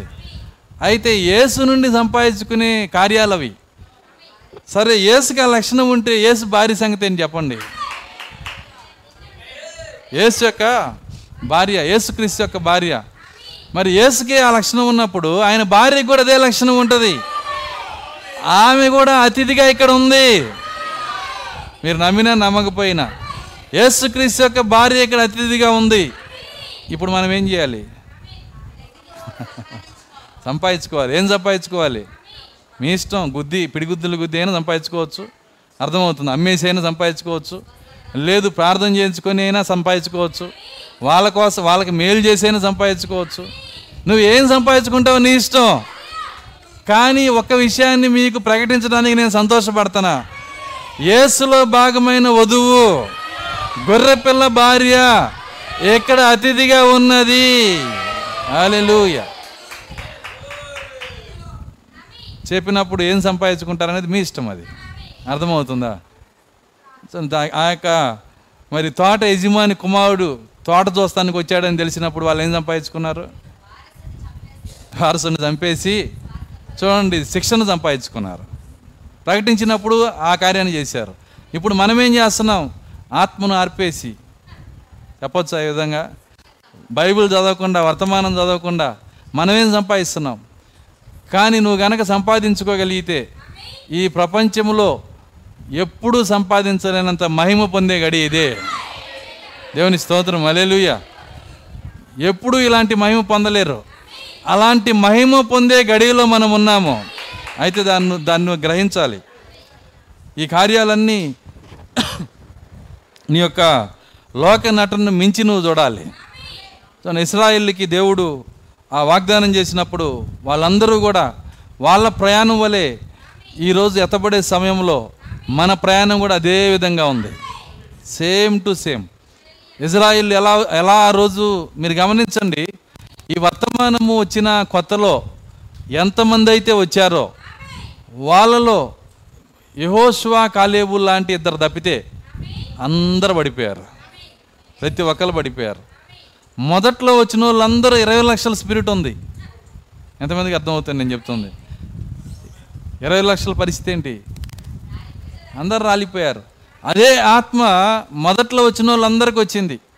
దాదాపుగా ఆ టైంలో వచ్చిన వాళ్ళు ఎవరో యెహోషువ, కాలేబు లాంటి వాళ్ళు. మొదట్లో వచ్చిన వాళ్ళు షిందే గారు, ఐజక్ గారు లాంటి వాళ్ళు, వాళ్ళు యెహోషువ, కాలేబులు అనమాట. వాళ్ళు మాత్రం ఇప్పుడు సజీవంగా ఉన్నారు. అర్థమవుతుందా? ఆత్మీయ సజీవంగా. మిగిలిన వాళ్ళందరూ ఏమైపోయారంటే రాలిపోయారు.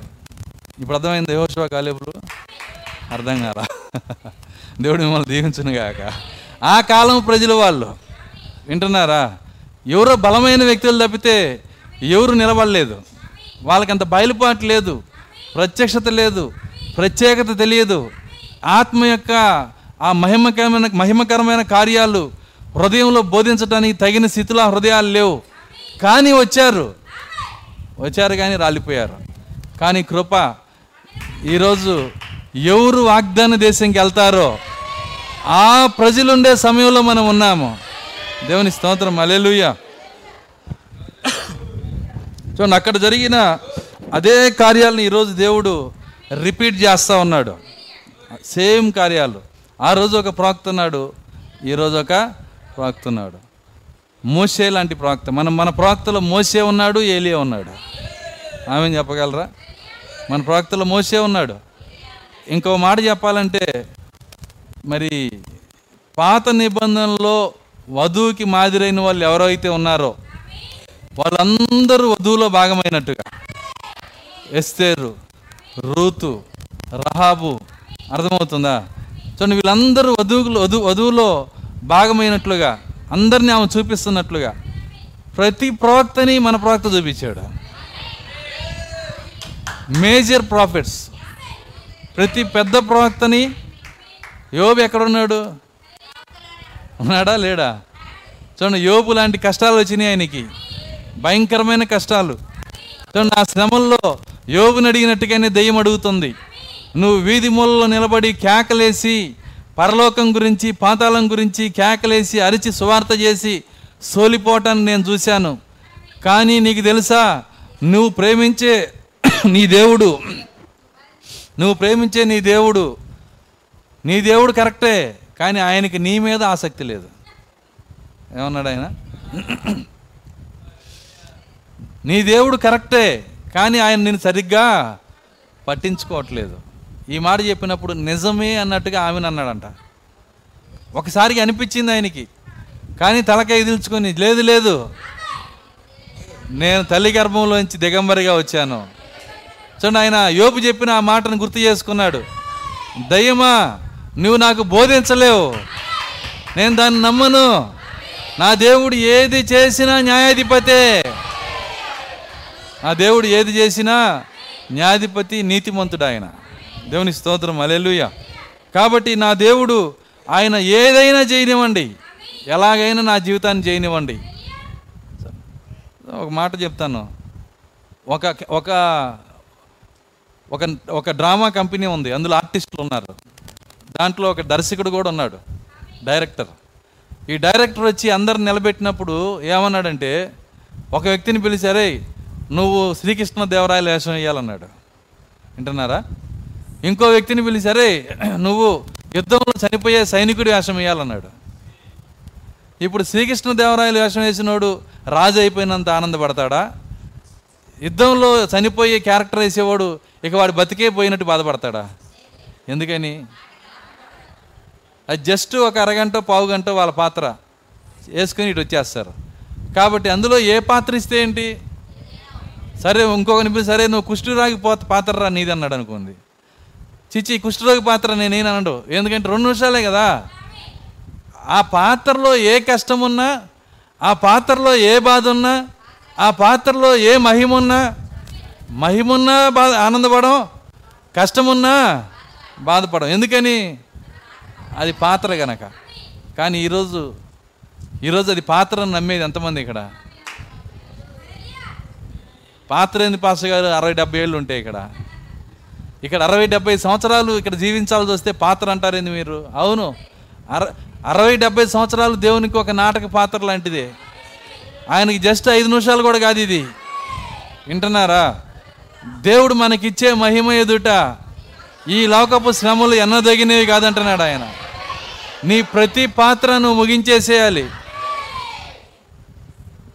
మొన్నే అదానీ గారు ప్రపంచంలో నెంబర్ వన్ నెంబర్ టూ అయ్యాడంట. ఆయన పేపర్లు వేసారు, నెంబర్ టూ అంటారు ప్రపంచ ధనవంతుల్లో నెంబర్ టూ.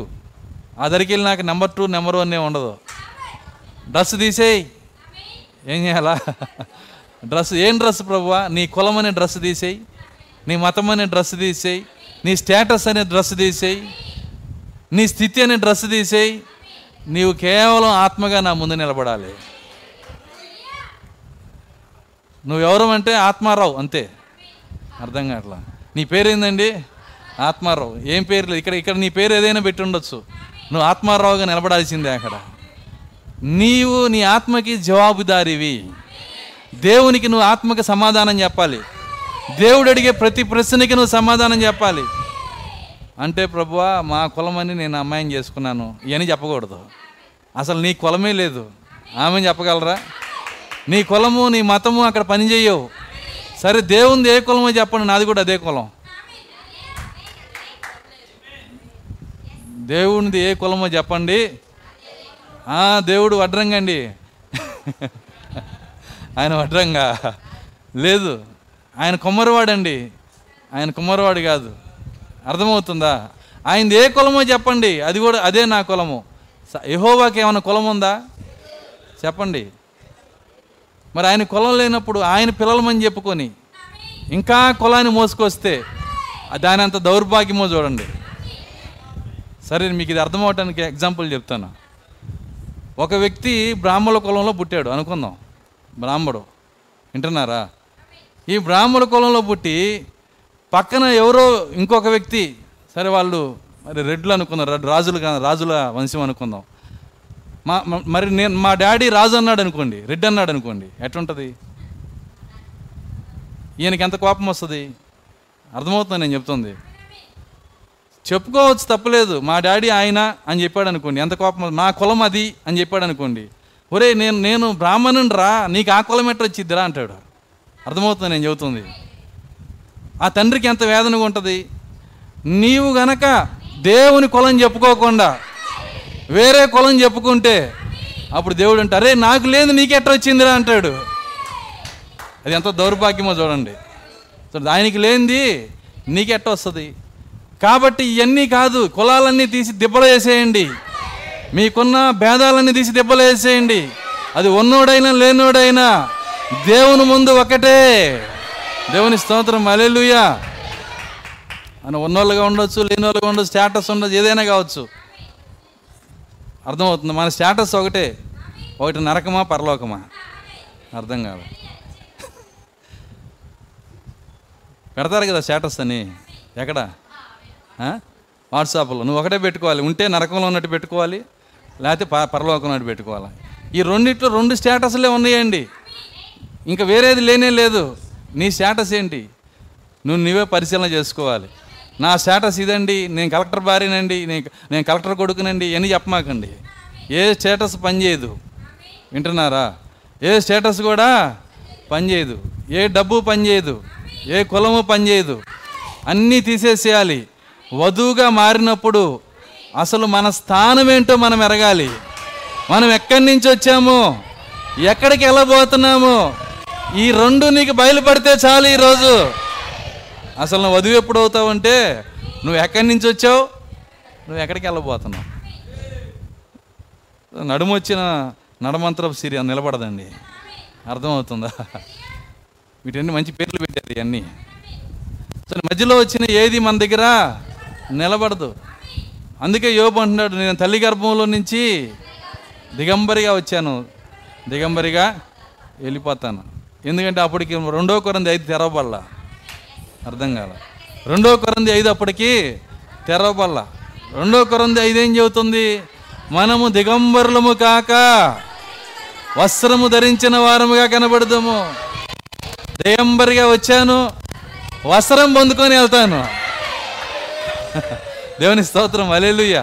వధువు చెప్పే మాట ఇది. ఈరోజు దిగంబరిగా వచ్చాము, వస్త్రం ధరించుకొని వెళ్తాం. ఏంటా వస్త్రం? అదే మహిమ వస్త్రం. మీకు తెలుసా, దేవుడిచ్చే దేనిని మన పనికిరాని డబ్బుతో కొనలేమని. మన డబ్బుని ఏమన్నాను నేను? పనికిరాని డబ్బు. మన దేవుడిచ్చే దేనిని మనం కొనలేము, దేవుడిచ్చే ఏ కార్యాన్ని కొనలేము. కానీ మనము మనము అన్నీ విడిచిపెట్టి దాని వెనకాలే పడతాము. పెద్ద విచిత్రమైన కార్యం ఏంటంటే, మొత్తం విడిచిపెట్టేసి దాని వెనకాలే పడతాము. డబ్బు డబ్బు డబ్బు వింటున్నారా? నీ పరుగుని డబ్బు కంటే మిన్నగా నువ్వు చేయకపోతే, క్రీస్తుని పెంచి డబ్బును నువ్వు తగ్గించకపోతే, నువ్వు వధువులో భాగమై ఉండలేవు. ఎతబాటు మర్చిపోవటమే దేవుడు నీకు ఇచ్చిన ఈ నాలుగు రోజులు. ఎందుకంటే నువ్వెవరో చూపించడానికే ఇచ్చాడు ఈ కార్యాలన్నీ. దేవుని స్తోత్రం, హల్లెలూయా. ఆయన ఇచ్చిన సమయం దానికోసమే. మనం ఎవరమో చూపించడానికే ఈ కార్యాలన్నీ ఇచ్చాడు. కాబట్టే మనం ఎక్కడి నుంచి వచ్చాము అనేది మనం ఎరగాలి, ఎక్కడికి వెళ్ళబోతున్నాం అనేది మనం ఎరగాలి, కన్ఫర్మ్ చేసుకోవాలి నిశ్చయంగా. చూడండి, అక్కడ అక్కడ స్టెఫన్ అంటున్నాడు, అదిగో దేవుడు కుడిపార్శ్వాన కూర్చొని ఉన్నాడు ప్రభు అయిన యేసుక్రీస్తు. వెళ్ళబోయే డెస్టినేషన్ చూస్తున్నాడు అక్కడ. ఖచ్చితంగా నువ్వు ఎక్కడికి వెళ్ళబోతున్నావో నువ్వు ఎరిగి ఉండాలి, ఎక్కడి నుంచి వచ్చావో నువ్వు ఎరిగి ఉండాలి, అప్పుడే నువ్వు తప్పిపోవు. ఆమెను చెప్పగలరా? చూడండి, తెనాలి మధ్యలోకి వెళ్ళినా, గాంధీ చౌక్లోకి వెళ్ళినాక నువ్వు ఎక్కడి నుంచి వచ్చావో మర్చిపోతే ఎడిపోతావు. ఎక్కడి నుంచి వచ్చావో మర్చిపోయావు, ఎక్కడికి వెళ్తున్నావో మర్చిపోయావు, అప్పుడు ఎటు వెళ్తావు చెప్పలేము. అదేనా ఆన్సరు? చెప్పలే. ఎందుకు ఎందుకు ఎందుకు నువ్వు ఎక్కడి నుంచి వచ్చావో ఆ రూట్లో వెళ్ళవు, ఇక తప్పిపోతావు. ఎందుకంటే ఎక్కడి నుంచి వచ్చావో మర్చిపోయావు, ఎక్కడికి వెళ్తావో మర్చిపోయావు. ఈరోజు ఈరోజు అదే ఆత్మీయ మతిమరుపు సంఘం పైకి వచ్చేసింది. వాళ్ళు ఎక్కడి నుంచి వచ్చారో మర్చిపోతున్నారు, ఎక్కడికి వెళ్తున్నారో మర్చిపోతున్నారు, వాళ్ళు ఎవరో మర్చిపోతున్నారు. మనం ఎవరమో కాదు, సజీవుడకు దేవుని కుమారులమై ఉన్నాము, యేసుక్రీస్తు కుమారులమై ఉన్నాము, ఆయన కుమార్తెలమై ఉన్నాము. మన స్థానం మర్చిపోకూడదు. కాబట్టి యేసుకి ఏమున్నాయో, యెహోవాకి ఏమున్నాయో అవన్నీ మనకి ఇచ్చాడు ఆయన. ఆయన వెలుగై ఉంటే మనం వెలుగే, ఆయన జీవమై ఉంటే మనము జీవమే. ఆయన ఆయన మహిమపరచబడితే దేవుడు మనల్ని మహిమపరుస్తున్నాడు, ఈ కార్యాలన్నీ చేస్తున్నాడు ఆయన. సో ఇక్కడ ఈ కార్యములన్నీ ప్రతిదీ ముందుగానే రాసి పెట్టాడు. సంఘం ఎలాగ నడుస్తుందో, ఎలాంటి పరిస్థితులు గుండా సంఘం వెళ్ళిద్దో ఆయన ముందుగానే రాసిపెట్టాడు.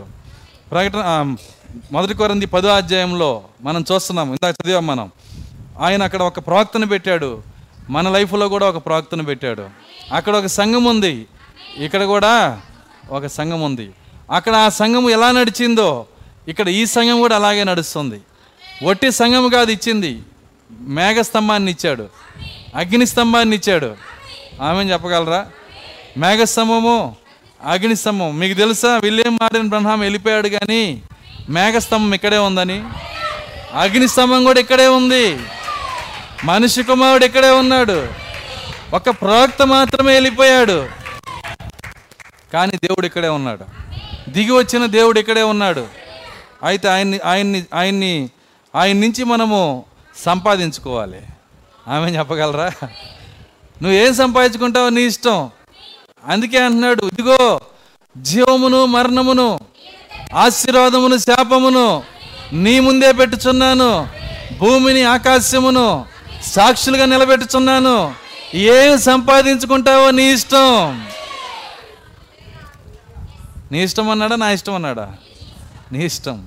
జీవమైన మరణమైన, ఆశీర్వాదమైన శాపమైన. చదివారా వాక్యాన్ని? ఇది సరే చదవండి ఒకసారి.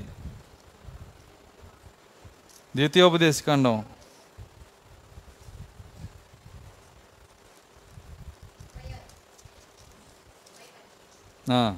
ద్వితీయోపదేశకాండం ముప్పై అధ్యాయము పదిహేను నుంచి.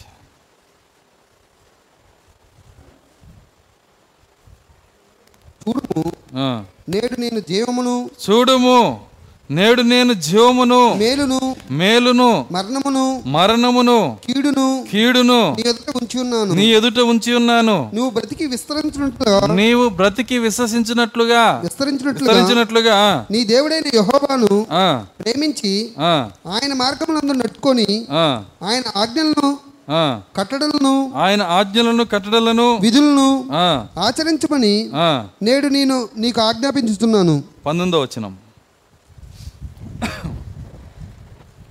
నేడు జీవమును నేడు జీవమును మరణమును ఆశీర్వాదమును ఆశీర్వాదమును శాపమును శాపమును నేను నీ ఎదుటను నేను నీ ఎదుట ఉంచి భూమి ఆకాశములను భూమి ఆకాశములు మీ మీద మీ మీద సాక్షులుగా పిలుచుచున్నాను సాక్షులుగా పిలుచుచున్నాను.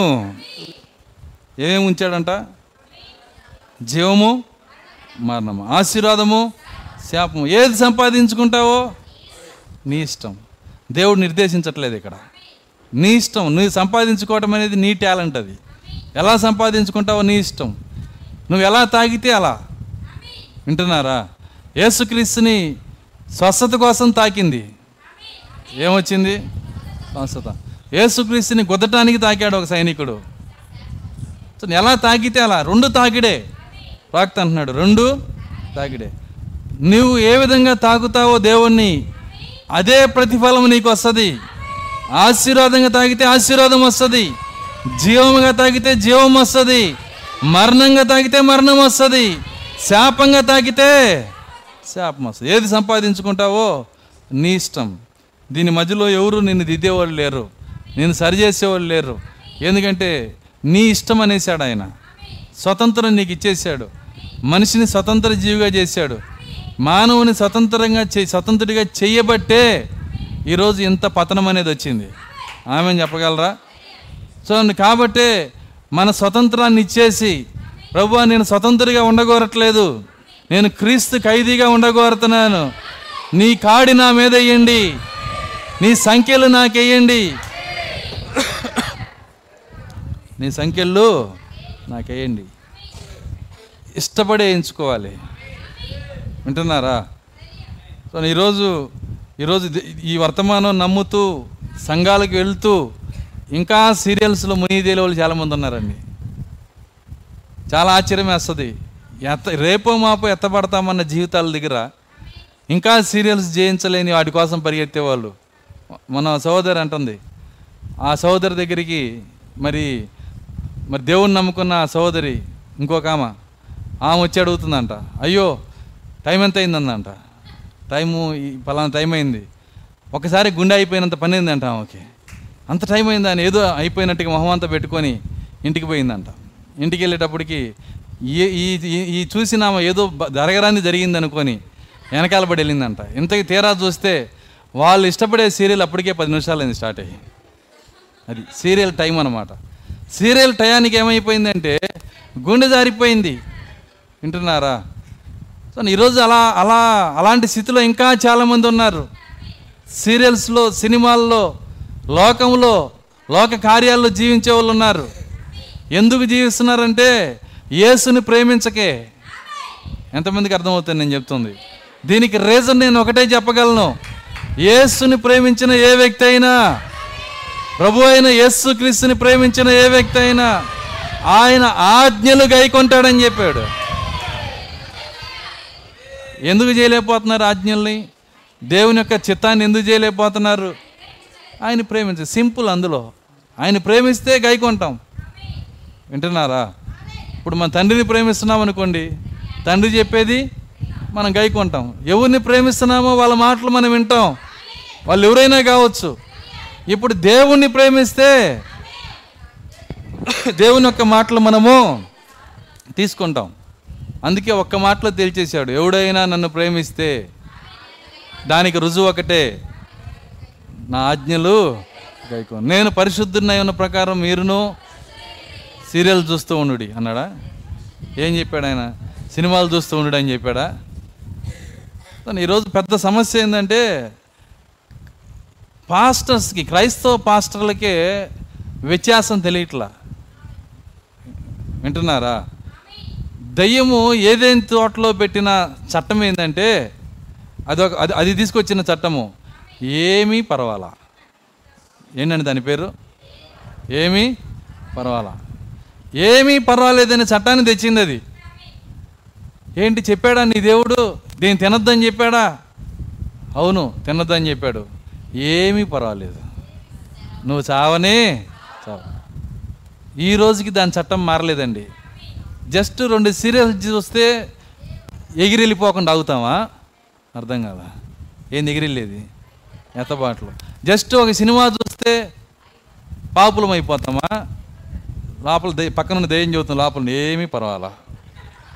అవి ఎక్కడికి వెళ్తుందో నువ్వు అక్కడికే వెళ్తావు. ఆదాము ఎలా సమాధికి వెళ్ళాడో నువ్వు అలాగే వెళ్తావు. ఏమీ పర్వాలా. ఇది కూడా చెబుతుంటుంది ఏమీ పర్వాలా, ఏం చేసినా పర్వాలా. చివరికి పాస్టర్లే ఈ స్థితికి ది దిగజారిపోయారండి. మన చెప్పాను నేను, కొంతమంది పాస్టర్లు ఎట్ట ఉన్నారు, సినిమాలు తీస్తున్నారు, దర్శ సినిమాలకు నిర్మాతలుగా ఉన్నారు, పాస్టర్ కొడుకే హీరో అంట. అర్థమవుతుందా? చాలామంది ఉతికి నానేస్తున్నారు వాళ్ళని. పరిస్థితి ఏంటంటే అర్థం కావట్లా, సిగ్గిడిచి పెట్టేశారు పాస్టర్లే. ఒకడ ఒకడిస్తే ఏమంటాడంటే బాలకృష్ణ సినిమా చూడండి చాలా అద్భుతంగా ఉంది, నేను చూశాను, సినిమా హీరోయిన్ బాగుంది అంటున్నాడు పాస్టర్ ఆయన. అర్థమవుతుందా? సో నా దా దాని పేరేదో మర్చిపోయాను నేను. పాస్టర్లు అట్ట అయిపోయారు, సిగ్గిడిచి పెట్టేశారు. పరిశుద్ధ దేవుణ్ణి అంబడిస్తూ పరిశుద్ధ లక్షణాలు కనపరచడానికి బదులు అపవాది లక్షణాలు తీసుకొని వస్తున్నారు. దేవుని స్తోత్రం, హల్లెలూయా. ఇంకో విచిత్రం చెప్పాలి మీకు. మీకు ఇచ్చిన ఫోటోలను రెడీ చేసుకున్నామ్మా, కొన్ని ఫోటోలు వేస్తాను ఇక్కడ. కొన్ని విచిత్రం చెప్పాలి. ఏంటంటే ఈ క్రైస్తవ జాతికి, ఆంధ్ర క్రైస్తవ జాతికి, తెలంగాణ ఆంధ్ర క్రైస్తవ జాతికి ఎవరైతే లీడర్లు అవుతారో, పెద్ద పెద్ద నాయకులు ఉంటారో వాళ్ళందరికీ కూడా సినిమా జబ్బే పట్టింది. వాళ్ళు కూడా చూడండి, ఎప్పుడైనా ఎవరైనా సరే ఒక కాలేజీలోనో పిల్లలు కానీ వాళ్ళు కనుక గడ్డం దిగిపోతే నాకు డౌట్ వచ్చింది, ఎవడో సినిమా హీరో గడ్డం తీయలేదు అని. అర్థమవుతుందా? ఎవడో సినిమా హీరో గడ్డం తీయలేదు అని డౌట్ వచ్చేస్తుంది. నిజం అది. ఎవరో సినిమా హీరోలు గడ్డాలు దిగిపోతే మన చర్చిల్లో గడ్డాలు దిగవు. అర్థమవుతుందా? ఈవెన్ పాస్టర్లకే దిగట్లా. పాస్టర్లు కాదు, పాస్టర్లకే పాస్టర్లు, పెద్దయ్య గారు వీళ్ళు. ఫోటోలు దొరకలేదా? వన్ మినిట్ అంటున్నారు. మన పెద్దయ్య గారులు అందరం చూద్దాం ఇప్పుడు.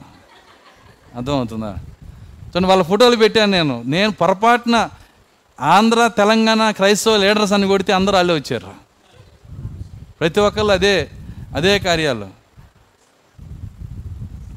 ముందు పాస్టర్లు వేయండి, తర్వాత వాళ్ళ గురువులు వేయండి. అర్థం కాదు, వాళ్ళ గురువులు ఎవరండి? అదే ఆస్తారు చూడండి.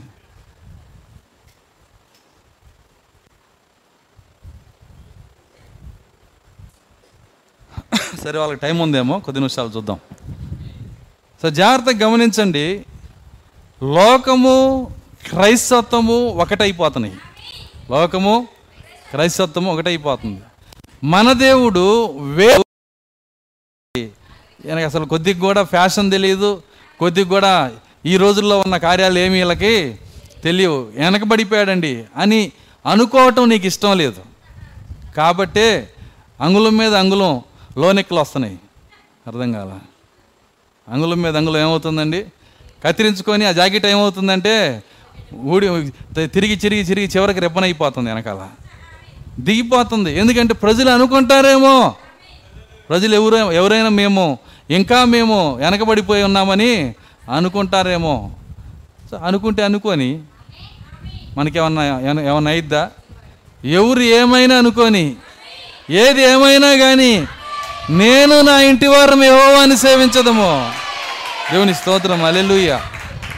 నేను నా ఇంటి వారము యెహోవాను సేవించదము. దయచేసి ఎవరు మన సంఘంలో యవనస్తులు అడవి జోలికి వెళ్ళమాకండి. అర్థమైంది నేను చెప్పింది? గడ్డం జోలికి వెళ్ళమాకండి. ఎవరైనా సరే పిల్లలు గడ్డం పెంచుతున్నా నిద్రపోయేటప్పుడైనా చేసేసేయండి. యవనస్తులు అర్థమవుతుందా? నిద్రపోయేటప్పుడైనా తడి లేకుండా చేసేయచ్చు, ఇబ్బంది ఏం లేదు. తెగితి పాస్టర్ గారు తెగని దానికన్నా ఇది బెస్ట్. ఆత్మ ఆల్రెడీ మొక్కలైపోతుంది అక్కడ. సో ఖచ్చితంగా మనం చేయాల్సిన పనులు ఇవన్నీ. లోకంలోంచి మన పిల్లల్ని కాపాడుకునే సమయం ఇదే. లోకం నుంచి మనల్ని మనం కాపాడుకునే సమయం ఇదే. ప్రత్యేకించబడే సమయం ఇదే. ఎందుకంటే మన దేవుడు ప్రత్యేకత కోరుకునే దేవుడు. నువ్వు ప్రత్యేకించబడితే నీకు దేవుడు అవుతాడు ఆయన. దేవుని స్తోత్రం, హల్లెలూయా. తను ఇక్కడ అంటున్నాడు ఆ మాట. రెండవ కొరింథీ ఆరో అధ్యాయము పద్నాలుగో వచనం.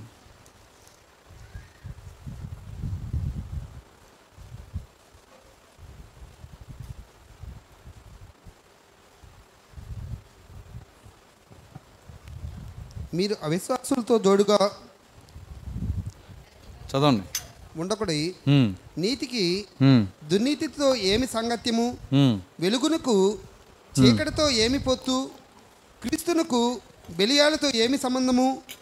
అవిశ్వాసితో విశ్వాసికి పాలెక్కడది? దేవుని ఆలయమునకు దేవుని ఆలయమునకు విగ్రహములతో ఏమి పొందిక? చూడండి, ఇక్కడ జతపరిచి మాట్లాడుతున్నాడు. మీరు అవిశ్వాసులతో జోడుగా ఉండకుడి. నీతికి దుర్నీతితో ఏమి సాంగత్యము?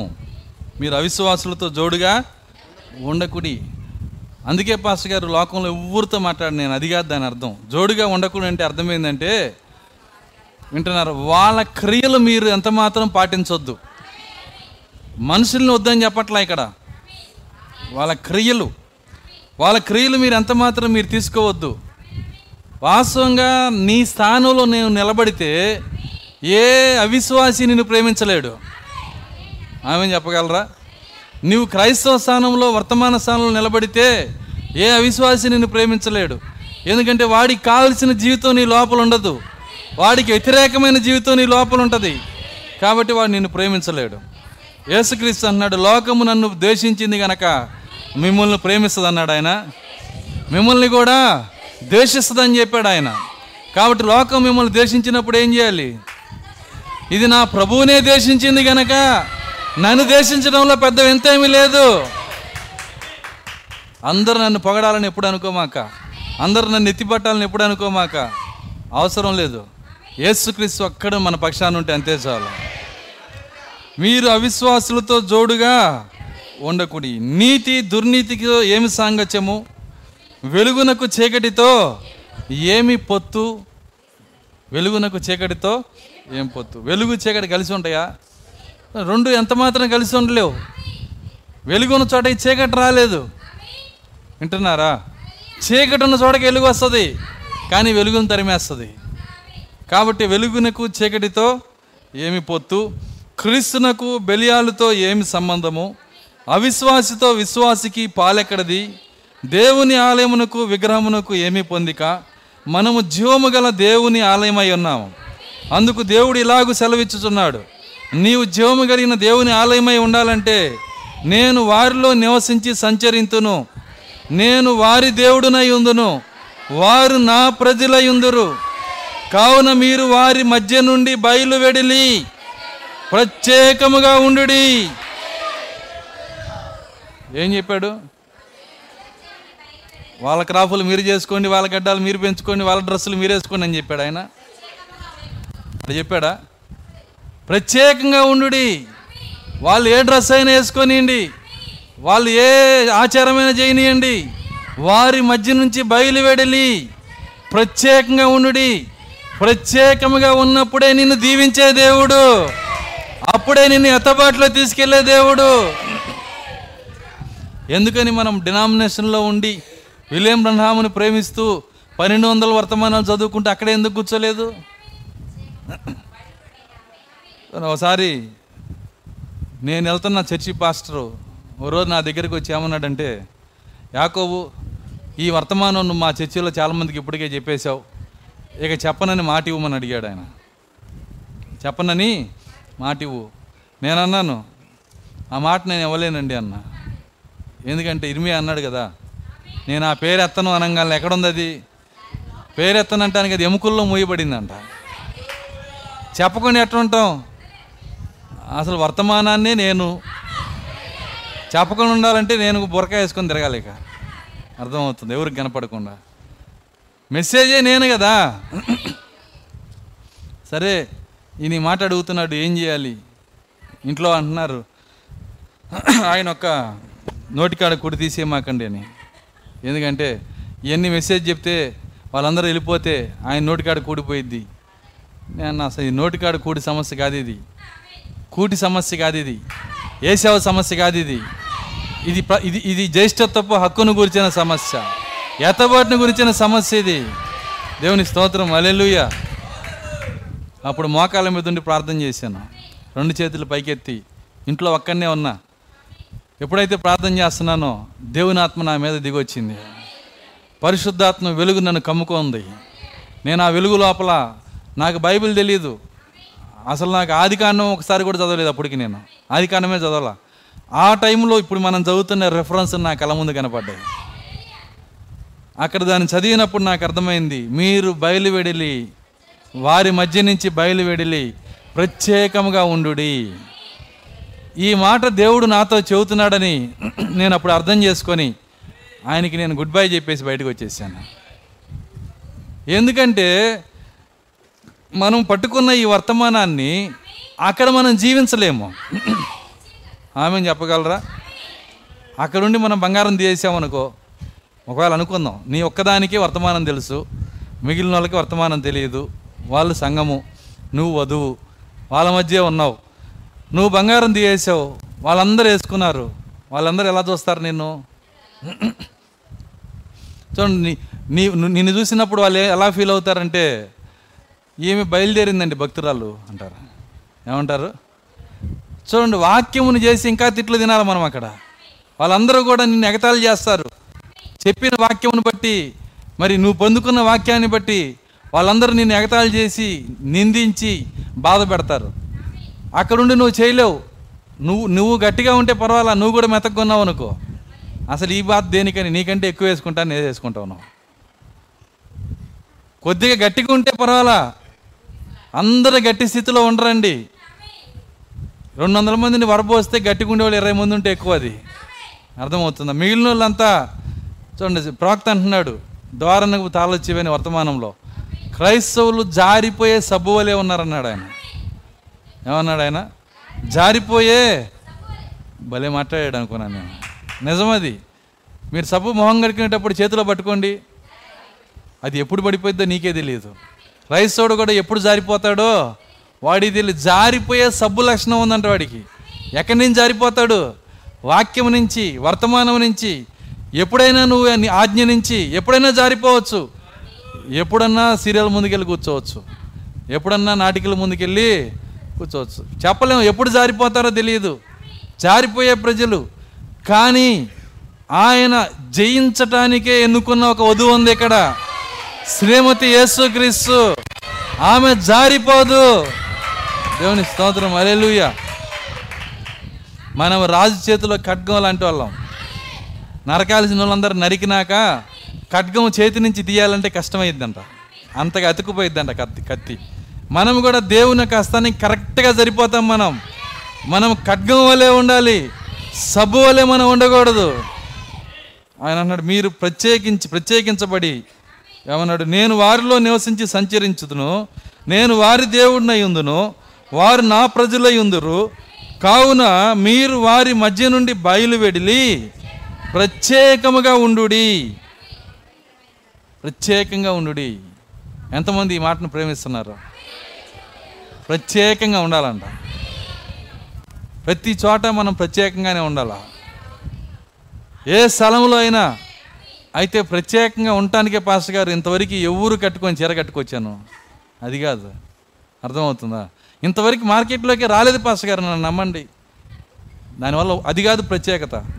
ఎవరు కట్టిన ఎవరు కట్టిన డ్రెస్ వేసుకోవటం కాదు, ఎవరు ఉండని, ఎవరు ధరించని కార్యాలు ధరించడం కాదు. నీ ప్రత్యేకత ఏంటంటే నీ గుణ లక్షణాలే.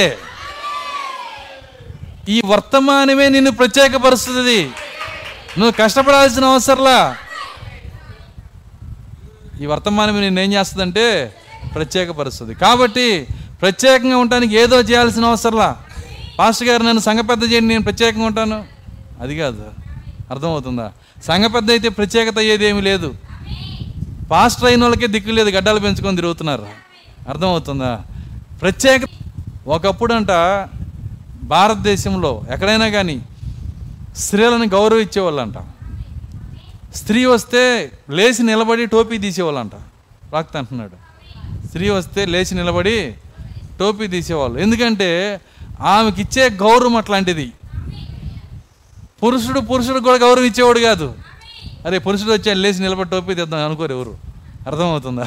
కానీ స్త్రీ కనుక వస్తే ప్రాక్త అంటున్నాడు, ఏ పురుషుడైనా సరే లేచి నిలబడి టోపీ తీస్తాడంట, గౌరవిస్తాడు. ఇప్పుడు ఆ గౌరవం ఏమైపోయింది? ఈరోజు మీరు గమనించండి, ఆ గౌరవం ఏమైపోయిందని మీరు చూస్తే ఈరోజు స్త్రీలు ఎలా ఉన్నారు? అండర్వేర్లు వేసుకొని వాల్ పోస్టుల మీద ఉన్నారు. అర్థమవుతుందా? దానివల్ల గౌరవం అనేది చచ్చిపోయింది. ప్రజలకి వాళ్ళ మర్యాదను వాళ్ళే తీసేసుకుంటున్నారు. చూడండి, ఇక్కడున్న వాతావరణం మారిపోయింది. ప్రవక్త అంటున్నాడు, రూపాంతరపచ్చు శక్తి అని వర్తమానం మీరు చదవండి. అందులో అంటున్నాడు, మనము తినే ఆహారం వలన ఒకప్పుడైతే అందరూ సహోదర భావంతో చూసుకునేవాళ్ళు అంట. సహోదరి సహోదరుడు, ఒకరు మాత్రమే భార్య. వింటున్నారా? లోకం మొత్తంలో ఒకరు మాత్రమే భార్య భర్త, కానీ మిగిలిన వాళ్ళందరూ సహోదరులు సహోదరీలు. అలాంటి భావం ఒకప్పుడు ఉండేది. కానీ ప్రవక్త ఏమంటున్నాడంటే ఈరోజు ఇప్పుడు వచ్చే సినిమాలు, ఇప్పుడు వచ్చే పరిస్థితులు, ఇప్పుడున్న వాతావరణం, తినే తిండి, దాని నుంచి వచ్చే నీకు మారిపోయినటువంటి మనస్సు. మీకు తెలుసా తిండిని బట్టే మనసు ఉంటుందని? ఈ తిండిని బట్టే మనసు అంతా మారిపోయి రోడ్డు మీద ఒక స్త్రీ వెళ్తుందంటే చూడండి, ఆమె ఆమె ఒక పురుషుడు వెళ్తున్నాడంటే అతను చూసే వాళ్ళందరినీ హీరోయిన్లు హీరోయిలేక ప్రతి ఒక్కరు. ఇక రోడ్డు మీద ఉన్న వాళ్ళందరూ ఎవరంటే హీరోలు హీరోయిన్లు. అందుకే కదా ఇక అడ్డం బాధలు. అర్థం కాదా? వాళ్ళు ఎలా ఉండాలి చూడండి, అందరూ హీరోలాగే ఉండాలి, అందరూ హీరోయిన్. అంటే మరి నీ చెల్లెలు ఎక్కడ అందరూ హీరోయిన్లు అయితే? నేను అడిగే ప్రశ్న అర్థం చేసుకోండి. అందరూ హీరోయిన్లు అయితే నీ చెల్లెలు ఎక్కడ, నీ సహోదరులు ఎక్కడ? చూడండి, అలాగుంది పరిస్థితి. ఇలాంటి చెడిపోయిన మనసులు కలిగిన ఈ సమయంలో దీన్ని రిపేర్ చేసే శక్తి దేనికైనా ఉందా? వింటున్నారా? కాదరవల్లి రిపేర్ చేయలేడు. ఫుడ్ మారిందన్నారుగా పాస్టర్ గారు, నేను వస్తాను రిపేర్ చేస్తాను, నీ వల్ల కాదని చెబుతాను నేను. అది అర్థమవుతుందా? మంత్రిని సత్యనారాయణ రిపేర్ చేయలేడు. ఏ ఫుడ్ మారినా మళ్ళీ నీకు ఇది రాదు. మైండ్ పాడైపోయింది, మైండ్ చెడిపోయిన యుగంలో ఉన్నాం ఈరోజు మనం. మీరు నమ్మండి నమ్మకపోండి, ఇది మైండ్ చెడిపోయిన యుగము. దేవుని స్తోత్రం, హల్లెలూయా. ప్రవక్త అంటున్నాడు, ఆయన చిన్నప్పుడుగా ఉన్నప్పుడు ఈరోజు రోడ్డు మీద కోటీశ్వర్లు, మర్యాద కలిగిన స్త్రీలు, స్త్రీలు వేసుకెళ్ళే బట్టలు ఆయన చిన్నప్పుడు ఎవరైనా వేస్తే వాళ్ళని తీసుకొని వెళ్ళి పిచ్చి హాస్పిటల్లో బలవంతంగా పెట్టేవాళ్ళంట. ఈరోజు అది వేసుకున్న వాళ్ళని గౌరవంగా చూస్తున్నారంట. అన్నాడు, అది ఆ రోజు పిచ్చి అయితే ఈరోజు పిచ్చి కాదా అంటున్నాడు. కానీ ఈరోజు ఎందుకు కామన్ అయ్యిందంటే అందరు పిచ్చోళ్ళు అయ్యారు కాబట్టి. అర్థం కాల. చూడండి, ఒక వ్యక్తి వంద మంది ఉన్న చోట ఒకడు ఏం చేశాడంటే గ్లాసు నీళ్లు తీసుకుని ఎగరేసి తాగుతున్నాడు, క్యాచ్ చేసి. వీళ్ళందరూ తొంభై మంది దాన్ని ఏం పట్టించుకోవట్లా. ఎందుకని? వాళ్ళకి ఇచ్చిన అదే పని చేస్తారు. అర్థమవుతుందా? ఇందులో అందరు మంచి వాళ్ళు అవుతారు. ఏందిరా నువ్వు చేస్తున్న పని అంటారు. ఇప్పుడు సమస్య ఏంటంటే అందరూ అదే పిచ్చిలోనే ఉన్నారు. ప్రతి మైండ్ చెడిపోయింది. నేను ఒప్పుకోను పాస్టర్ గారు, నువ్వు ఒప్పుకున్నా ఒప్పుకోకపోయినా ఇది వర్తమాన సత్యం. ఇది ఈ చెడిపోయిన మనసు బాగు చేసేది ఏ ఆహారం లేదండి, ఏ డైట్ లేదు. దీనికోసం ఒకే ఒక డైట్ ఉంది, ఈ గడికి దేవుడిచ్చిన వర్తమానం. ఈ వర్తమాన ఆత్మ నీ లోపలికి వస్తేనే నీ కంటి చూపు బాగయ్యేది, నీ నోటి మాట బాగయ్యేది, నీ నిర్ణయాలు బాగయ్యేది. దేవుని స్తోత్రం, హల్లెలూయా. దానికోసమే ఆయన పిలుస్తున్నాడు. నువ్వు కడుగు ఆయన కోసం వేయాలి. ఏమంటున్నాడు? నేను వారిలో నివసించి సంచరింతును, నేను వారి దేవుడునై ఉందును, వారు నా ప్రజలై ఉందరు. కావున మీరు వారి మధ్య నుండి బయలువెడిలి, ప్రత్యేకంగా ఉండుడి, అపవిత్రమైన దానిని ముట్టకడని ప్రభువు చెప్పుచున్నాడు. అపవిత్రమైన దాన్ని టచ్ చేయకుడి. అర్థం కాల పాస్టర్ గారు, టచ్ పోయిన ఎంతమంది దగ్గర ఉంది? ముట్టకడంటే ఏంది? ముట్టడాన్ని ఏమంటారు ఇంగ్లీష్లో? టచ్. అర్థమవుతుంది. అపవిత్రమైన దాన్ని ముట్టకుడి. ఎక్కడుంది అపవిత్రమైంది? నీ టచ్, నీ టచ్లోనే ఉంది అది. అర్థమవుతుందా? నీ సెల్లులోనే ఉంది. దాన్ని తెలిసి అర్ధరాత్రి పూట చాలామంది యవనస్తులు పురుషులు దుప్పట్లు వేసుకొని ఇటు పెట్టుకొని నిద్ర, ఏం చేస్తున్నావురా? నిద్రపోతున్నాను తల్లి. అర్థమవుతుందా? నిద్రపోతున్నానమ్మా. సో దుప్పట్లలో సెల్ ఫోన్ చూసుకుంటా. నిజంగా జరిగే కార్యాలండి ఇవన్నీ. మళ్ళీ ఎవరు వీళ్ళంతా ముప్పై ఒకటి రాత్రి తెల్ల బట్టలు వేసుకొచ్చేవాళ్ళే. డిసెంబర్ ముప్పై ఒకటి తెల్లటి బట్టలు వేసుకొని మంచి వర్తమాన విశ్వాసులే అపవిత్రమైన కార్యాలు చూస్తున్నారు, పనికిరాని కార్యాలు చూస్తున్నారు. దాన్ని ముట్టకుడి, దాన్ని టచ్ చేయమాకండి. సెల్లులో వస్తాయి, అపవిత్రమైనవి వస్తాయి. దాన్ని టచ్ చేయమాకండి, దాన్ని బయటకు వచ్చేసేయండి. మీరు అపవిత్రమైన దాన్ని ముట్టకుడి. ఎందుకంటే బైబిల్ దానికి అదే, అది అదేమైందంటే దాన్ని ఎలా చెప్పాలి, ఎక్స్ప్లోర్ అవుతుంది. బైబిల్ దానికి అదే ఎక్స్ప్లోర్ అవుతుంది. ఒకప్పుడున్న భావం అట్లాగే నిలబడదు, అది కొనసాగి వెళ్ళిపోతూ ఉంటుంది. ఈరోజు అపవిత్రమైన దాన్ని ముట్టకూడంటే అపవిత్రమైన తీసుకొచ్చేది ఎక్కడో లేదు, నీ జేబులోనే ఉంది. ఆమె చెప్పగలరా? దాన్ని నువ్వు ముట్టమాక, పనికిరాని కార్యాలు చూడమాక. చూడండి, కొంతమంది ఏం చేస్తారంటే పనికిరాని చూడరు, కానీ పనికిరాని వాదనలు వింటుంటారు. పనికిరాని వాదనలు అంటే ఎవరెవరు దీని మీద వాదించారో, ఎవరెవరు గొడవలు పెట్టుకున్నారో, ఎవరెవరు అరుచుకున్నారో అవన్నీ చూస్తే చివరికి నీ మైండ్ ఏమైందంటే బ్యాటిల్ గ్రౌండ్ అయిపోయింది. Battle ground. చూడండి, ఇల్లంతా ఒక పది మంది స్నానాలు చేసి, ఆ ఇంట్లో వాళ్ళు కాదు, పెళ్లి టైంలో అందరు స్నానాలు చేసి రెడీ అయ్యి ఒక ఇరవై మంది వెళ్ళారనుకో ఒక ఇంట్లో, తర్వాత తాళం తీస్తే ఇల్లు ఉంటుంది, ఏందిరా ఇక్కడ ఏమైనా యుద్ధం జరిగింది అన్నట్టు ఉంటుంది. బ్యాటిల్ గ్రౌండ్ అంటే అర్థమైందంటే చిందర వందరగా ఉంటుంది. ఈ చిందర వందరగా ఉండే బ్యాటిల్ గ్రౌండ్ ఏది? మీ మనస్సే. ఎందుకైంది? ఇవన్నీ చూడబట్టే. శుభవార్త ఛానల్ ఉంటే ఒక రకంగా చెబుతారు, ఇంకో ఛానల్ ఉంటే ఇంకో రకంగా చెబుతారు. ఈ ఛానల్స్ అన్నీ చూసి వాళ్ళు చెప్పే మాటలన్నీ విని, ఒకడు ఒక రకంగా చెప్పి, ఒకడు ముగ్గురు దేవుడు అంటే ఒకడు ఒకడే దేవుడు అని, ముగ్గురులో ఒకడు, ఒకళ్ళలో ముగ్గురు, నలుగురులో ఐదుగురు, అర్థమవుతుంది, రకరకాలుగా చెప్పి చివరికి నువ్వేం చేస్తావంటే నీ నీ యొక్క నీ యొక్క మైండ్ అంతా పోయి ఇవన్నీ చూసి ఏమైపోయిద్దంటే నీకున్న మనసు అంతా పోయి యుద్ధరంగంగా మారిపోయిద్ది. ఈ పనికిరాని అన్నీ టచ్ చేయమాక, అసలు వివాదాస్పదమైన దేని జోలికి వెళ్ళమాక, ఒక క్వశ్చన్ మార్క్ ఉందంటే దాని జోలికి వెళ్ళమాక, మనకు అనవసరం. మన దగ్గర ఉన్న దానికి ఆన్సర్ లేకపోయినా విశ్వాసంతో పట్టుకుందాం. నువ్వు నమ్మిన దాన్ని కొనసాగించే వ్యక్తివై ఉండాలి. దేవుని స్తోత్రం, హల్లెలూయా. ఒకసారి మనం నమ్మిన దగ్గర ఆన్సర్ నీకు రాదు, నువ్వు ఒకటే చెప్పాలి, ఆన్సర్ లేకపోయినా నేను నమ్ముతున్నా, అది సత్యమై ఉంది. పేతురు అలాగే నమ్మాడు. ఈ ప్రశ్నకు ఆన్సర్ నాకు తెలియదు, కానీ నేను ఈ మాటలు నిత్యజీవపు మాటలను నమ్ముతున్నా. ప్రభువా, ఎక్కడికి వెళ్ళుదము, నీ మాటలు నిత్యజీవపు మాటలు. దేవుని స్తోత్రం, హల్లెలూయా. ఆయన అన్నాడు, అపవిత్రమైన దానిని ముట్టకుడి, వారి మధ్య నుంచి ప్రత్యేకించబడి బయలు వెళ్ళి రండి అంటున్నాడు ఆయన. కాబట్టి దేవుడు ఏం కోరుకుంటున్నాడంటే ప్రత్యేకత. ఈ ఎత్తబడతానికి ముందు వెలుగు చీకటి నుంచి నువ్వు వేరవ్వాలి. వెలుగు చీకటి నుంచి వేరవ్వాలి. ఈ యొక్క వెలుగు వెలుగుగా రావాలి, చీకటి చీకటిగా రావాలి. వెలుగు అయితే వెలుగు కార్యాలు చేయాలి, చీకటి అయితే చీకటి కార్యాలు చేయాలి. నువ్వు ఏమై ఉన్నావో చూపించుకునే గడి ఇదే. అయితే దేవుడు మాత్రం వేరు చేసే దేవుడు. ఆయన మనల్ని డినామినేషన్ నుంచి వేరు చేశాడు. మనం అక్కడే ఉండి ఈ కార్యాలన్నీ చేయలేము. డినామినేషన్లో ఉండి ఈ చేసే కార్యాలన్నీ చేయలేము. డినామినేషన్ పాస్టర్ మధ్యాహ్నం పూట రొట్టె ఇరుస్తాడు, పాస్టర్ గారు ప్రభు రాత్రి భోజనం రాత్రిపూట ఇవ్వాలి, నా ఒక్కదానికి ఇవ్వండి, ఇస్తాడా? ఎవడు? నువ్వు చేయలేవు, ఈ వర్తమానాన్ని చేయలేవు. వాళ్ళందరూ ముసుగు కింద ఉండి మేము ముసుగు చేయబడ్డ సంఘం అని చెబుతారు. అర్థం కాదా? ఏం చెబుతారు? వాళ్ళందరూ ముసుగు కింద ఉండి మేమే ముసుగు వేయబడిన సంఘము, మా ముసుగుని, ఆత్మీయ ముసుగుని ఈ విధంగా చూపిస్తున్నాము అని చూపిస్తారు. కాబట్టి వాళ్ళని వాళ్ళ మధ్యలో ఉండి నువ్వు ముసుగు తీసావనుకో, మనకు పేరు పెట్టారు ముసుగులో ముసుగు లేని వాళ్ళ ప్రార్థన అంట, ముసలమ్మలు అను అనుకుంటా ఉంటారు. ముసుగు లేని వాళ్ళ ప్రార్థన అండి అది, అర్థమవుతుందా? వాళ్ళు ఏ పేరైనా పెట్టుకోనండి, నేను నేను ఘనంగా చెబుతా, దేవుడు నా ముసుగు చించేశాడు కాబట్టి, ఈ సంఘం యొక్క ముసుగు చించేశాడు. నీవు ఆ డినామినేషన్లో ఉండి వర్తమానాన్ని జీవించలేవు. ఆ కారణాన్ని బట్టే దేవుడు అబ్రహామును శారాను నీవు లేచి నేను చూపించబోయే దేశానికి నువ్వు వెళ్ళాలి, నీవు పుట్టిన వాళ్ళ మధ్యలో ఉండడానికి కుదరదు, వారి మధ్యలో నుంచి నువ్వు బయటికి రావాలి. దేవుని స్తోత్రం, హల్లెలూయ. చూడండి, ఆయన వచ్చేటప్పుడు లోతు ఎమ్మడపడ్డాడంట, లోతు కూడా వెంటపడ్డాడు. వెంటపడి పెదనాన్న పెదనాన్న నేను కూడా వస్తానని వచ్చాడు ఆయన. సరే తీసుకుని వచ్చాడు.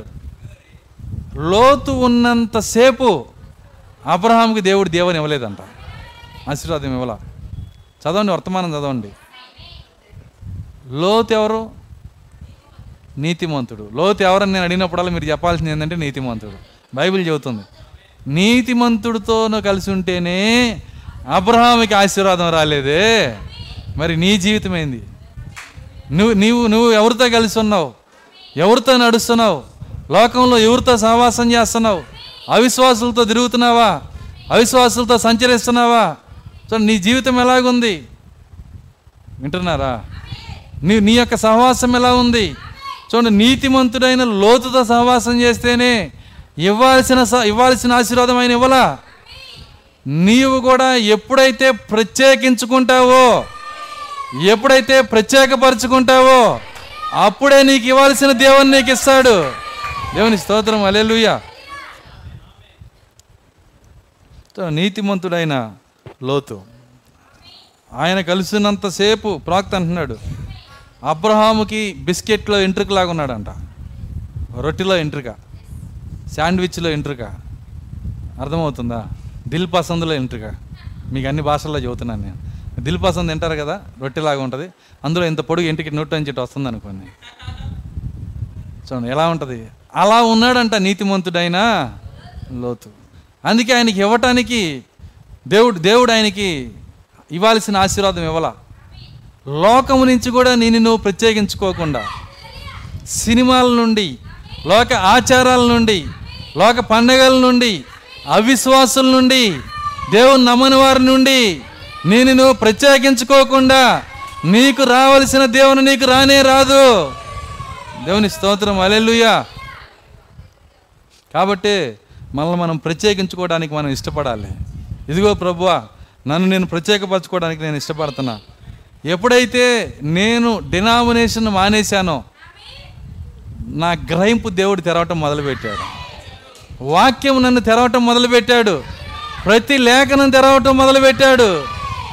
డినామినేషన్ నేను విడిచిపెట్టిన వెంటనే, అవిశ్వాస గుంపుని నేను విడిచిపెట్టిన వెంటనే దేవుడు నాతో నడవటం మొదలుపెట్టాడు. అందుకే అంటున్నాడు, నేను వారిలో నివసించి సంచరింతును, నేను వారి దేవుణ్ణయ్యుందును, వారు నా ప్రజలయ్యుందురు, కావున మీరు వారి మధ్య నుండి బయలు వెళ్ళి ప్రత్యేకంగా ఉండుడి, అపవిత్రమైన దాన్ని ముట్టకుడని ప్రభు ప్రభువు చెప్పుచున్నాడు. మరియు నేను మిమ్మల్ని చేర్చుకుందును, మీరు ప్రత్యేకించబడినప్పుడు మీకు తండ్రినయ్యుందును, మీరు నా కుమారులను కుమార్తెలయ్యుందురని సర్వశక్తి గల ప్రభువు చెప్పుచున్నాడు. ఎప్పుడు ప్రత్యేకించబడతారో అప్పుడే మీరు నా పిల్లలు అవుతారు. దేవుని స్తోత్రం, హల్లెలూయా. ఎప్పుడు బంగారం తీస్తారో అప్పుడే దేవుని పిల్లలు అవుతారు. బంగారం కూడా అవన్నీ కూడా విగ్రహారాధనేనండి. మీకు తెలుసా బంగారం విగ్రహారాధనని? మీరు చూడండి, పాత సినిమా పాత సినిమాలు చూడండి, చెవులకి నక్షత్రాలు ఉంటాయి, చెవులకి నక్షత్రాలు ఉంటాయి, ఆ యొక్క పోగులేంటి నక్షత్రంలాగా ఉంటుంది. ఇప్పుడు ఇప్పుడు మారినాయి విషయాలు, నక్షత్రాలు, చంద్రుడు, సూర్యుడు, ఈ మూడే ఉండేది. సూర్యదేవుని ఆరాధన, చంద్రదేవుని ఆరాధన, నక్షత్రారాధకుడు, ఈ మూడు కార్యాలు కలిసి ఎక్కడ ఉంటాయంటే ఈ విగ్ర ఈ యొక్క బంగారం వేసుకునే దాంట్లో ఉంటాయి. వింటున్నారా? ఇవి విగ్రహారాధన గుర్తులు, మనం వేసుకునేటువంటి ఈ బంగారపు బంగారపు కార్యాలన్నీ. ఆ గుర్తులు ధరించుకొని నేను దేవుని కుమార్తెనండి అంటే దేవుడు ఊరుకుంటాడా? ఏం చెబుతున్నాడు ఆయన? ప్రత్యేకించుకొనుడి. ఏమని పిలుస్తున్నాడు ఆయన? ప్రత్యేకించుకొనుడి. పాస్టర్ గారు అన్నీ తీసేశానండి, మెడలో తాడే ఉంది, చాలు దెయ్యం కట్టుకొని తీసుకెళ్తానికి. ఏం దేనికండి? చూడండి, దా దోడ ఎవరిదో వెళ్తుంది, దానికి ఏమీ లేదనుకో తీసుకురావడం కష్టం. దాన్ని మన దొడ్డికి తీసుకెళ్ళాలనుకో దోడని, అర్థం అవుతుంది. దానికి తాడు ఉంటే కట్టినోడికి ట్యాంక్స్ చెప్పి మరీ తీసుకెళ్తారు, తీసుకెళ్తానికి ఈజీగా ఉంటుంది. కానీ ఒక తాడే ఉందండి, తాడే ఉంటుంది, దెయ్యం ఏం చేస్తుంది? లేదు పాస్టర్ గారు, సంఖ్యలు రెండే ఉన్నాయి. అర్థం కాదు ఏందయ్యి సంఖ్యలు? ఏందండి? గాజులు, గాజులు సంఖ్యలు, మెడలో తాడేమో పలుపుతాడు. అర్థమవుతుందా? సూర్యారాధన, చంద్రారాధన, అర్థమవుతుందా? నక్షత్ర ఆరాధన, ఈ ఆరాధనలన్నీ స్త్రీల యొక్క శరీరాన్ని గుర్తుగా దెయ్యం ఏం చేసిందో చూడండి. పురుషుడు మాత్రం నీకేం అవసరం లేదురా, నువ్వు రా మగ మహారాజువి. అర్థమవుతుందా? నువ్వేం మొయ్యాల్సిన అవసరం లేదు, చక్కగా నున్నగా క్రాపు దువ్వుకొని ప్యాంట్ షర్ట్ తగిలించుకొని వెళ్ళిపోయి, వీళ్ళ మీద మా గుర్తులన్నీ పెడతాం. అర్థమవుతుందా? చూడండి, బొట్టు, మళ్ళీ ఇవన్నీ ప్రతిదీ కూడా గుర్తులే. ఈ దయ్యపు గుర్తులు, వీటన్నిటి నుంచి దేవుడు ఏం కోరుతున్నాడంటే ప్రత్యేకించుకొనుడి. ఎంతమంది ప్రత్యేకించుకోవడానికి ఇష్టపడుతున్నారు? ప్రభువా, నన్ను నేను ప్రత్యేకించుకోవడానికి ఇష్టపడుతున్నాను. లోక కార్యాల నుండి, లోక గడ్డాల నుండి, లోక ప్యాంటుల నుండి, లోక వస్త్రాల నుండి, లోక సహవాసం నుండి, అపవిత్ర కార్యాల నుండి నన్ను నేను ప్రత్యేకించుకోవడానికి ఇష్టపడుతున్నా. అపవిత్రమైన దాన్ని ముట్టకుడి. మీరు సెల్ ఎప్పుడు టచ్ చేస్తున్నారో ఈ మాట మళ్ళీ మనసులో గుర్తు రావాలా మీకు. అపవిత్రమైన దాన్ని ముట్టకుడి. టచ్ టచ్ టచ్ చేయొద్దు అంటున్నాడు దేవుడు. మీకు ఎమ్మటే గుర్తుకు రావాలి. ఎవరికి గుర్తుకు వస్తుందంటే పరిశుద్ధాత్మ లోపల ఉంటేనే. దేవుని స్తోత్రం, హల్లెలూయా. ఎందుకంటే ఈరోజు మనం నడిచేటువంటి యొక్క క్రైస్తవ జీవితం లేకపోతే సంఘ జీవితము, దీని నీడని ఆల్రెడీ ముందుగానే పెట్టేశాడు ఆయన. ఎందుకు నీడని పెట్టాడంటే, ప్రాముఖ్యమైనది వస్తున్నప్పుడే నీడలు ఏర్పాటు చేస్తాడు. అర్థమవుతుందా నేను చెప్తుంది? ప్రాముఖ్యమైనది యేసుక్రీస్తు వస్తున్నాడు. బైబిల్లోనే యేసుక్రీస్తు ప్రాముఖ్యమైన ప్రాముఖ్యమైన వాడు కనుక ఆయనకి నీడలు ఆయన పెట్టాడు. ఎవరు ఆయన నీడ? మోషే ఒక నీడ, యోసేపు ఒక నీడ, అబ్రహాం ఒక నీడ, వింటున్నారా? దావీదు ఒక నీడ. ఎందుకు ఇన్ని నీడలు? ప్రాముఖ్యమైన వ్యక్తి వస్తున్నాడు కనుక. అదేవిధంగా వింటున్నారా, ఈరోజు మనకి కూడా దేవుడు నీడలు పెట్టాడు. ఆయన అనేక నీడలు ఏర్పాటు చేశాడు. ఆ నీడలో ప్రాముఖ్యమైన భాగమే మొదటి కొరంది పదో అధ్యాయము. ఈ అధ్యాయంలో మన నీడ ఉంది. దేవుని స్తోత్రం, హల్లెలూయా. చూడండి, మనం వెళ్ళేటప్పుడు ఒక రోడ్డు మీద వెళ్ళేటప్పుడు నీ నీడ రోడ్డు మీద పడుతుంది. దాని దానికి రెండు తలకాయలు ఉంటాయా? ఎందుకుండో? నీకు ఒక తలకాయ ఉంది కాబట్టి నీడకు కూడా రెండు, నీడకు కూడా ఒక తలకాయ ఉంటుంది. నువ్వు దగ్గరికి వెళ్ళేటప్పటికి నీడ నువ్వు ఒకే రకం అయిపోతారు. అదేవిధంగా నీడ మొదటి కొరంది పదో అధ్యాయము నిజస్వరూపం ఇక్కడ ఉంది. ఈరోజు ఈమె ఈ సంఘము మొదటి కొరంది పది సంఘం ఒకటైపోయింది. ఎంతమందికి అర్థమవుతుంది నేను చెప్తుంది? అయితే మొదటి కొరంది పది సంఘం ఏమన్నా జయ జీవితం జీవించిన సంఘమా? ఎలాంటి సంఘముగా ఉంది అది? చూడండి, అక్కడ బైబిల్లో మనం చూసినట్లయితే దానికి ఉన్న గుణ లక్షణాలన్నీ మనకున్నాయి. అక్కడ ఒక ప్రాక్త ఉంటే మనకు ప్రాక్త ఉన్నాడు. అక్కడ ఒక మరి సంఘం ఉంటే ఇక్కడ సంఘం ఉంది. అక్కడ మోషే నామంలో బాప్తిసం పొందితే రక్షకుని నామంలో మనము కూడా రక్షకుని నామంలో బాప్తిసం పొందాం. ప్రభు అయిన యేసుక్రీస్తు నామంలో బాప్తిసం పొందాం. దాని తర్వాత వాళ్ళందరూ ఒకే ఆహారం భుజించారు. మన దగ్గర కూడా ఒకే ఆహారం. నా దగ్గర ఏ పుస్తకం ఉందో నీ దగ్గర అదే పుస్తకం ఉంటుంది. నా పుస్తకంలో ఒక రకంగా, నీ పుస్తకంలో ఒక రకంగా ఉండదు. ఎందుకంటే ఒకే ఆహారము, ఒకే ఆహారాన్ని పెట్టాడు. దాని తర్వాత ఒకే బండను కూడా పెట్టాడు ఆయన. వాళ్ళందరికీ ఒకే బండ. అక్కడ అనేక మంది, మరి లక్షల మంది, ఇరవై లక్షల మంది ఒక్క బండలోదే తాగారు. ఇరవై లక్షల మంది ఒక బండలోదే తాగారు. కొద్ది నిమిషాలు వింటారా? ఇంకొక పదిహేను నిమిషాలు ముగిస్తాను నేను. గంట నలభై ఐదు నిమిషాలు విన్నారు మీరు, ఇంకా పదిహేను నిమిషాలు ముగిస్తాను. జాగ్రత్తగా గమనించండి. నేను అనుకున్న నోట్స్లోకి నేను వెళ్ళాలా, కానీ దేవుడు నోట్స్లోకి వెళ్ళకపోయినా పర్వాలా, ఆయన ఆత్మ నేర్పు మాటలు మనకిస్తే చాలు. పౌలు గారు అంటున్నారు, ఆత్మ నేర్పు మాటలతో నేను మీ వద్దకు వస్తున్నాను. ఎవరు నిజమైన ఆత్మలో ఆ మాటలను భుజించి బ్రతుకుతారు. నీ మాటలు నాకు దొరకగా నేను భుజించి తిని. వాక్యమును భుజించే వాళ్ళు వేరుగా ఉంటారు, వాక్యమును తిని బ్రతికే వాళ్ళు వేరుగా ఉంటారు. నీ వాక్యము నన్ను బ్రతికించిందని పాడతారు వాళ్ళు. దేవుని స్తోత్రం, హల్లెలూయా. చూడండి, ఇరవై లక్షల మంది వాళ్ళందరూ ఒకరోజు బో నీళ్లు తాగాలంటే, అక్కడే కదా మన పక్క వచ్చింది. చూడండి, ఇరవై లక్షల మంది తాగాలంటే ఎన్ని నీళ్లు కావాలి, వాళ్ళ జంతువులు తాగాలంటే ఎన్ని నీళ్లు కావాలి, కోట్ల లీటర్లు కోట్ల లీటర్లు. ఒక కాలువ ప్రవహించినా కానీ వాళ్ళ దాహం తీర్చడం కష్టమే. అట్లాంటి నీ నీటి అవసరత ఉన్నప్పుడు ఒక బండలో నుంచి నీళ్లు దేవుడు వాళ్ళకి ఇచ్చాడు. అక్కడ బండ దగ్గర నీళ్లు కనుక్కున్న వాళ్ళు వాళ్ళందరూ నీళ్లు తాగి, సో ఇదంతా మర్మమైన కార్యమే. ఎందుకంటే వాళ్ళందరూ ఎట్లా తాగారో, ఆ నీళ్ళు ఎట్లా ప్రవహించినో ఎడారిలో, చాలా ఆశ్చర్యకరమైన కార్యం అది. అయితే మనకు కావలసిన కార్యం ఏంటంటే, ఇశ్రాయేలీలు ఒక స్థలము నుండి ఇంకో స్థలానికి వెళ్తున్నప్పుడు, ఒక స్థలంలో వాళ్ళు నీళ్లు తాగారు, బాగానే ఉంది, కాలం కాలం ఏర్పడింది. ఇంకో చోటకి వెళ్ళినప్పుడు ఆ స్థలంలో నీళ్లు కావాలంటే వాళ్ళకి మళ్ళీ ఈ బండే నడుచుకుంటూ వచ్చిందంట. ఆ బండ ఎమ్మడిస్తూ ఉంది. ఎందుకంటే బండకి ఇజ్రాయేల్ మీద ప్రేమ. ఎక్కడ నా పిల్లలు దాహంతో చచ్చిపోతారేమో అని, ఎక్కడ ఇబ్బంది పడతారేమో అని వాళ్ళు బండని ఎమ్మడించలేదు, కానీ బండే వాళ్ళని ఎమ్మడించింది. దేవుని స్తోత్రం, హల్లెలూయా. ఆ కారణాన్ని బట్టే ఈరోజు మనల్ని ఎమ్మడించే బండని పెట్టాడు. ఎప్పుడైనా ఈ బండ నీ దగ్గరే ఉంటుంది.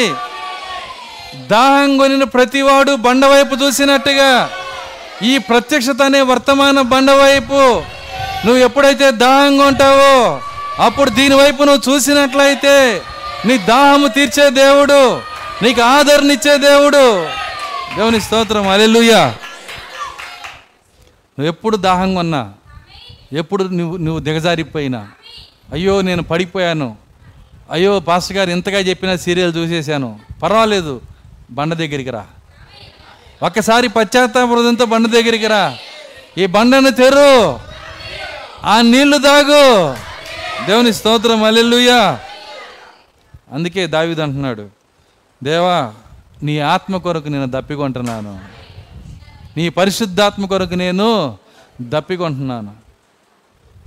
అక్కడ ఉన్నటువంటి అడవిలో దాన్ని ఏమంటారు, దుప్పి దుప్పి నీటి వాగుల కొరకు ఆశ కొనినట్లుగా, దేవా నా ప్రాణము నీ కొరకు ఆశ కొంటుంది. ఎంతమంది ఆశపడుతున్నారు? నిజంగా ఆశ ఆశ కొన్న వాళ్ళు దేవుడు దీవించునుగాక. చూడండి, అక్కడ దుప్పి నీటి వాగుల కొరకు ఆశపడినట్లు. దీనికి ప్రవక్త ఒక చక్కని అర్థం చెప్పాడు. ఎందుకంటే ఆయన ఒక వాక్యం చెప్తే అలా ఆగిపోడు, ఆయన దాన్ని తవ్వుతాడు, అగాధంలో ఉన్న డైమండ్స్ బయటికి తీస్తాడు, నవరత్నాలు బయటికి తీస్తాడు.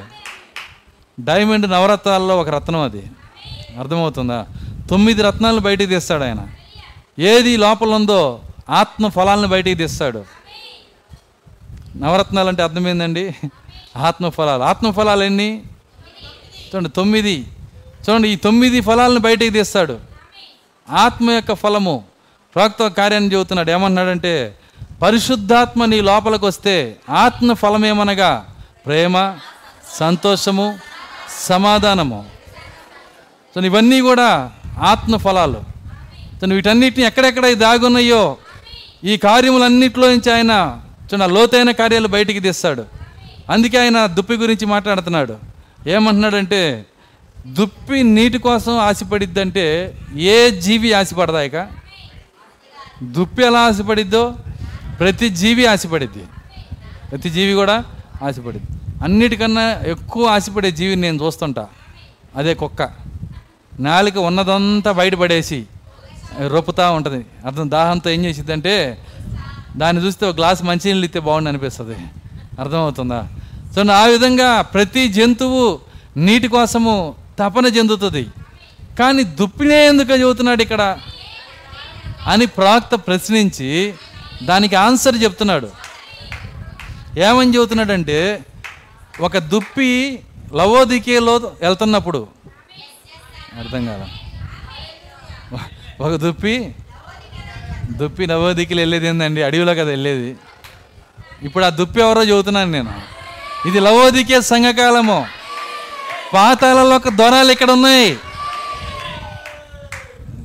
సో పాతాళ లోకానికి ఎన్ని ద్వారాలు ఉన్నాయంటే లెక్క పెడతాం కష్టం. ఏ ద్వారం నుంచి ఎవడైనా రావచ్చు, ఏ దెయ్యమైనా రావచ్చు. అందుకే బైబిల్ ఏమంటుందంటే పాతాళ లోక ద్వారములు అన్నాడు ఆయన. అయితే ఇన్ని ద్వారాల్లో నుంచి ఇన్ని ఇన్ని శత్రువులు వచ్చినా వాటిని ఎదుర్కొని నిలబడటానికి, వింటున్నారా, ఒక్క ద్వారమే ఉందంట. పరలోకానికి ఒకటే ద్వారం ఉంది. యేసుక్రీస్తు అన్నాడు, నేనే ద్వారము. అయితే డినామినేషన్ మూడు ద్వారాలు ఉన్నాయి. నేనే ద్వారం అన్నా అంటే ఆయన ముగ్గురు కదా, అర్థం, తండ్రి ద్వారం, కుమారుడు ద్వారం, పరిశుద్ధాత్మ ద్వారం. మూడు ద్వారాలు లేవండి, ఉన్నది ఒకటే ద్వారం, ప్రభు అయిన యేసుక్రీస్తు. ఇప్పుడు జీవము ఒక్క మార్గము గుండానే వస్తుంది, మరణము అనేక మార్గాలుగా వస్తుంది, అనేక ద్వారాలు దానికి ఉన్నాయి. ఏ డోర్లో నుంచైనా దూకి రావచ్చు.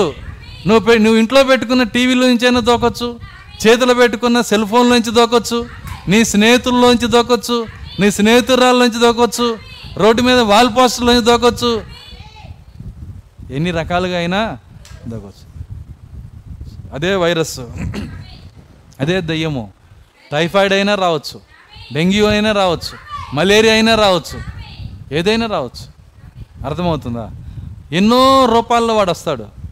కానీ ఈ టైఫాయిడ్ వచ్చినా, మలేరియా వచ్చినా, డెంగ్యూ వచ్చినా, కరోనా వచ్చినా, ఎన్ని డోర్లోంచి వచ్చినా సమాధానం చెప్పే ఒక డోర్ ఉంది, ఒకే ఒక ద్వారం ఉంది. నాకు ఆ ద్వారము చాలు. దేవుని స్తోత్రం, హల్లెలూయా. యేసు నాకు చాలిన దేవుడు.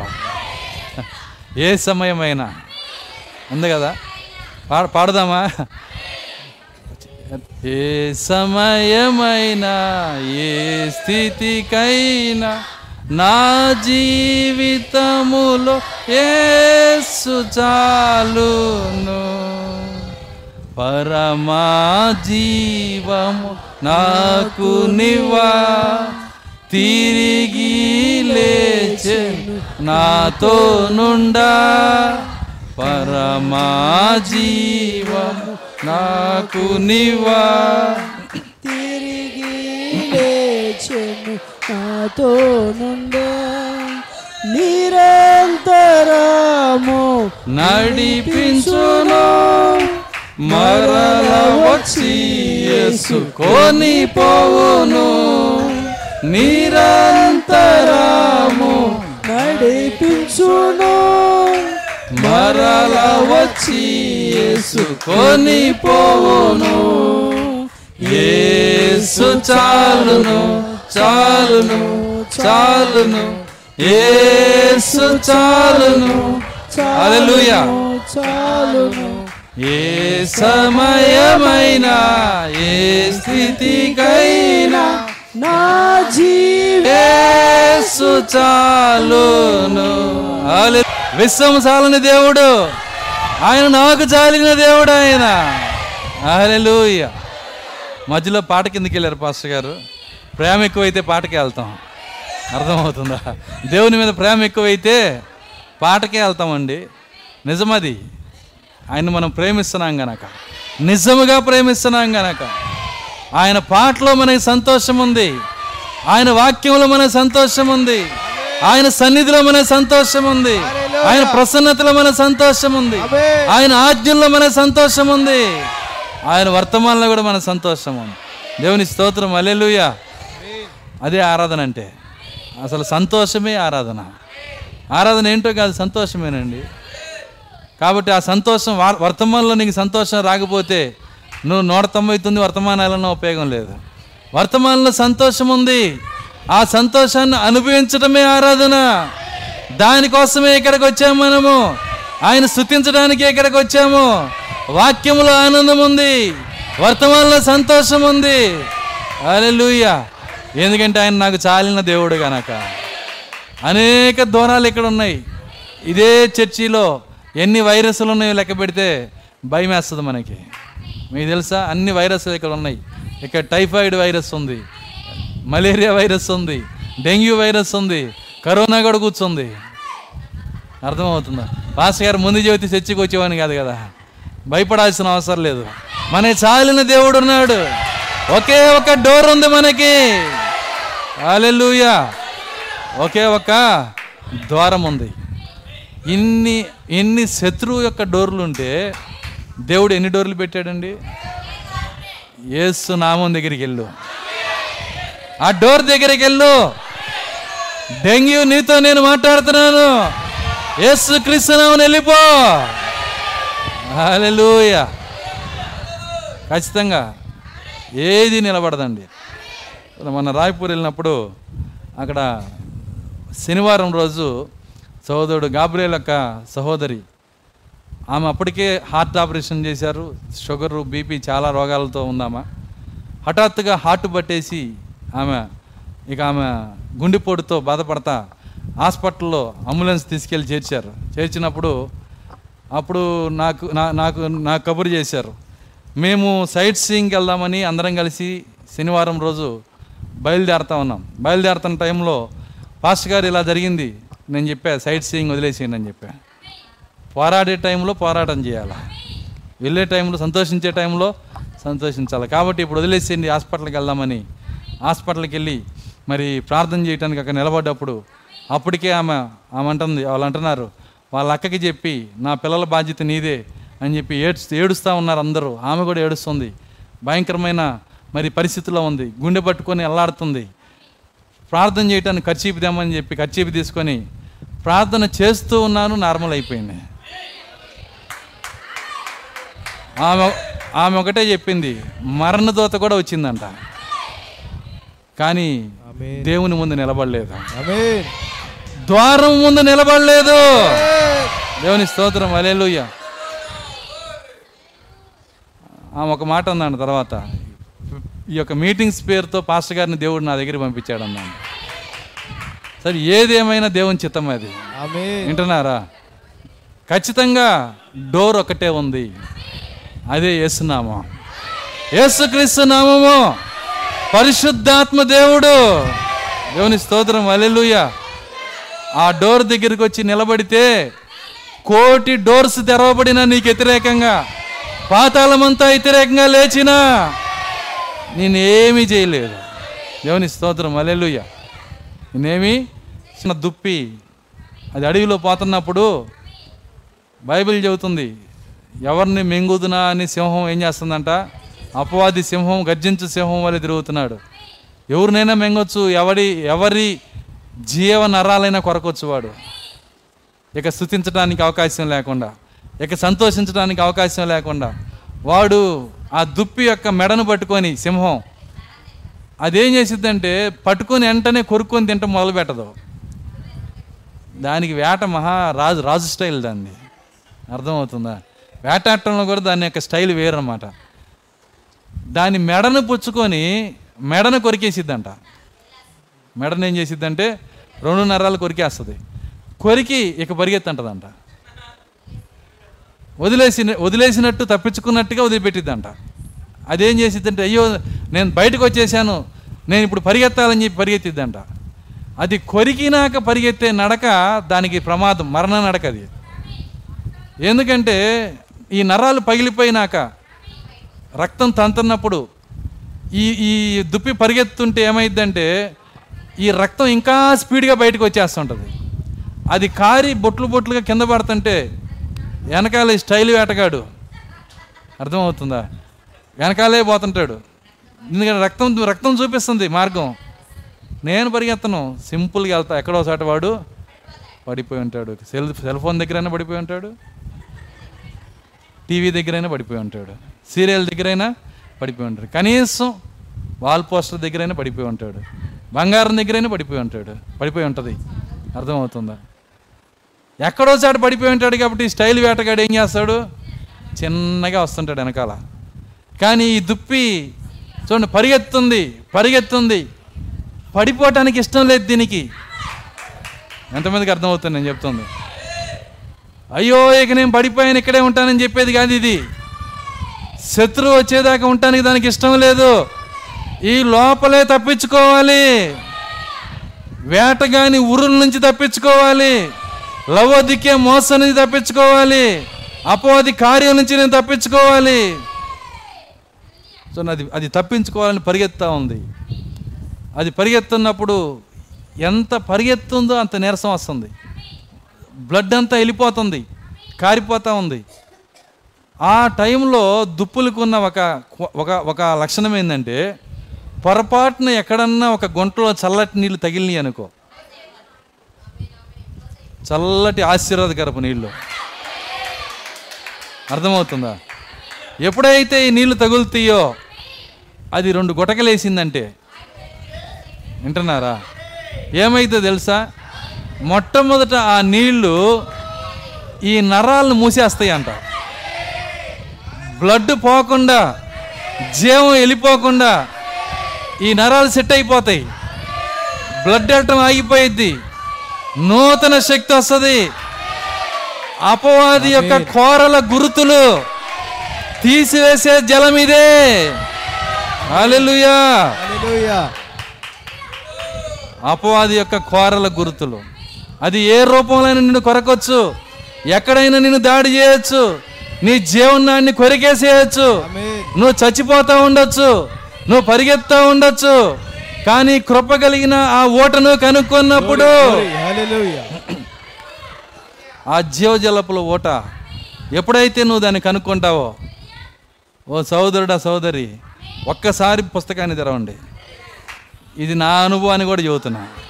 అనేక సార్లు నేను జారిపోయాను అనుకున్నప్పుడు, ఒకవేళ నేను పడిపోతానేమో అనుకున్నప్పుడు, ఈ పుస్తకాన్ని తెరిచినప్పుడు నూతన అగ్ని దేవుడు నాకు ఇచ్చాడు.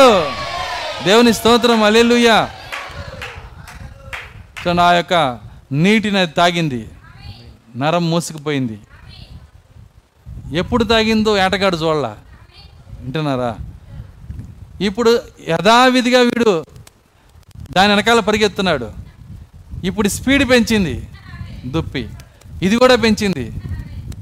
పడిపోయేది ఎంత పరిగెత్తే ఏముందలే, నేను పెంచుతాను, రెండు రెండు పరిగెత్తుతున్నాయి. మీకు తెలుసా అసలు దుప్పితో సింహం పరిగెత్తలేదని? ఒక్క నిమిషం మాత్రమే అలా పరిగెత్తి దుప్పిలాగా పరిగెత్తిద్ది. ఆ నిమిషం లోపలే దొరకాలి, అది దొరకపోతే దీని గుండి బయలిపోద్ది, దానిలాగా పరిగెత్తడం దీనివల్ల కాదు. ఇప్పుడు స్పీడ్ పరిగెత్తుంది, ఏమైంది దీనికి? నేను కొరికేశాను కదా, పడట్లేదేంటి, కింద పడిపోవట్లేదే, చచ్చి మానట్లేదే. ఎంతమందికి అర్థమవుతుంది నేను చెబుతుంది? ప్రార్థన చేయటం మానట్లేదే, స్తుతులు ఆపట్లేదే, పుస్తకం చదవటం ఆపట్లేదే. ఏమైంది దీనికి? జీవనాడులు బాగు చేయబడ్డాయి. దేవుని స్తోత్రం. హల్లెలూయా. అంత గొప్ప జీవజలపు ఓట ఈరోజు నీ దగ్గర ఉందండి, నీ ఇంట్లోనే ఉంది, ఈ వర్తమానంలోనే ఉంది. దేవుని స్తోత్రం. హల్లెలూయా.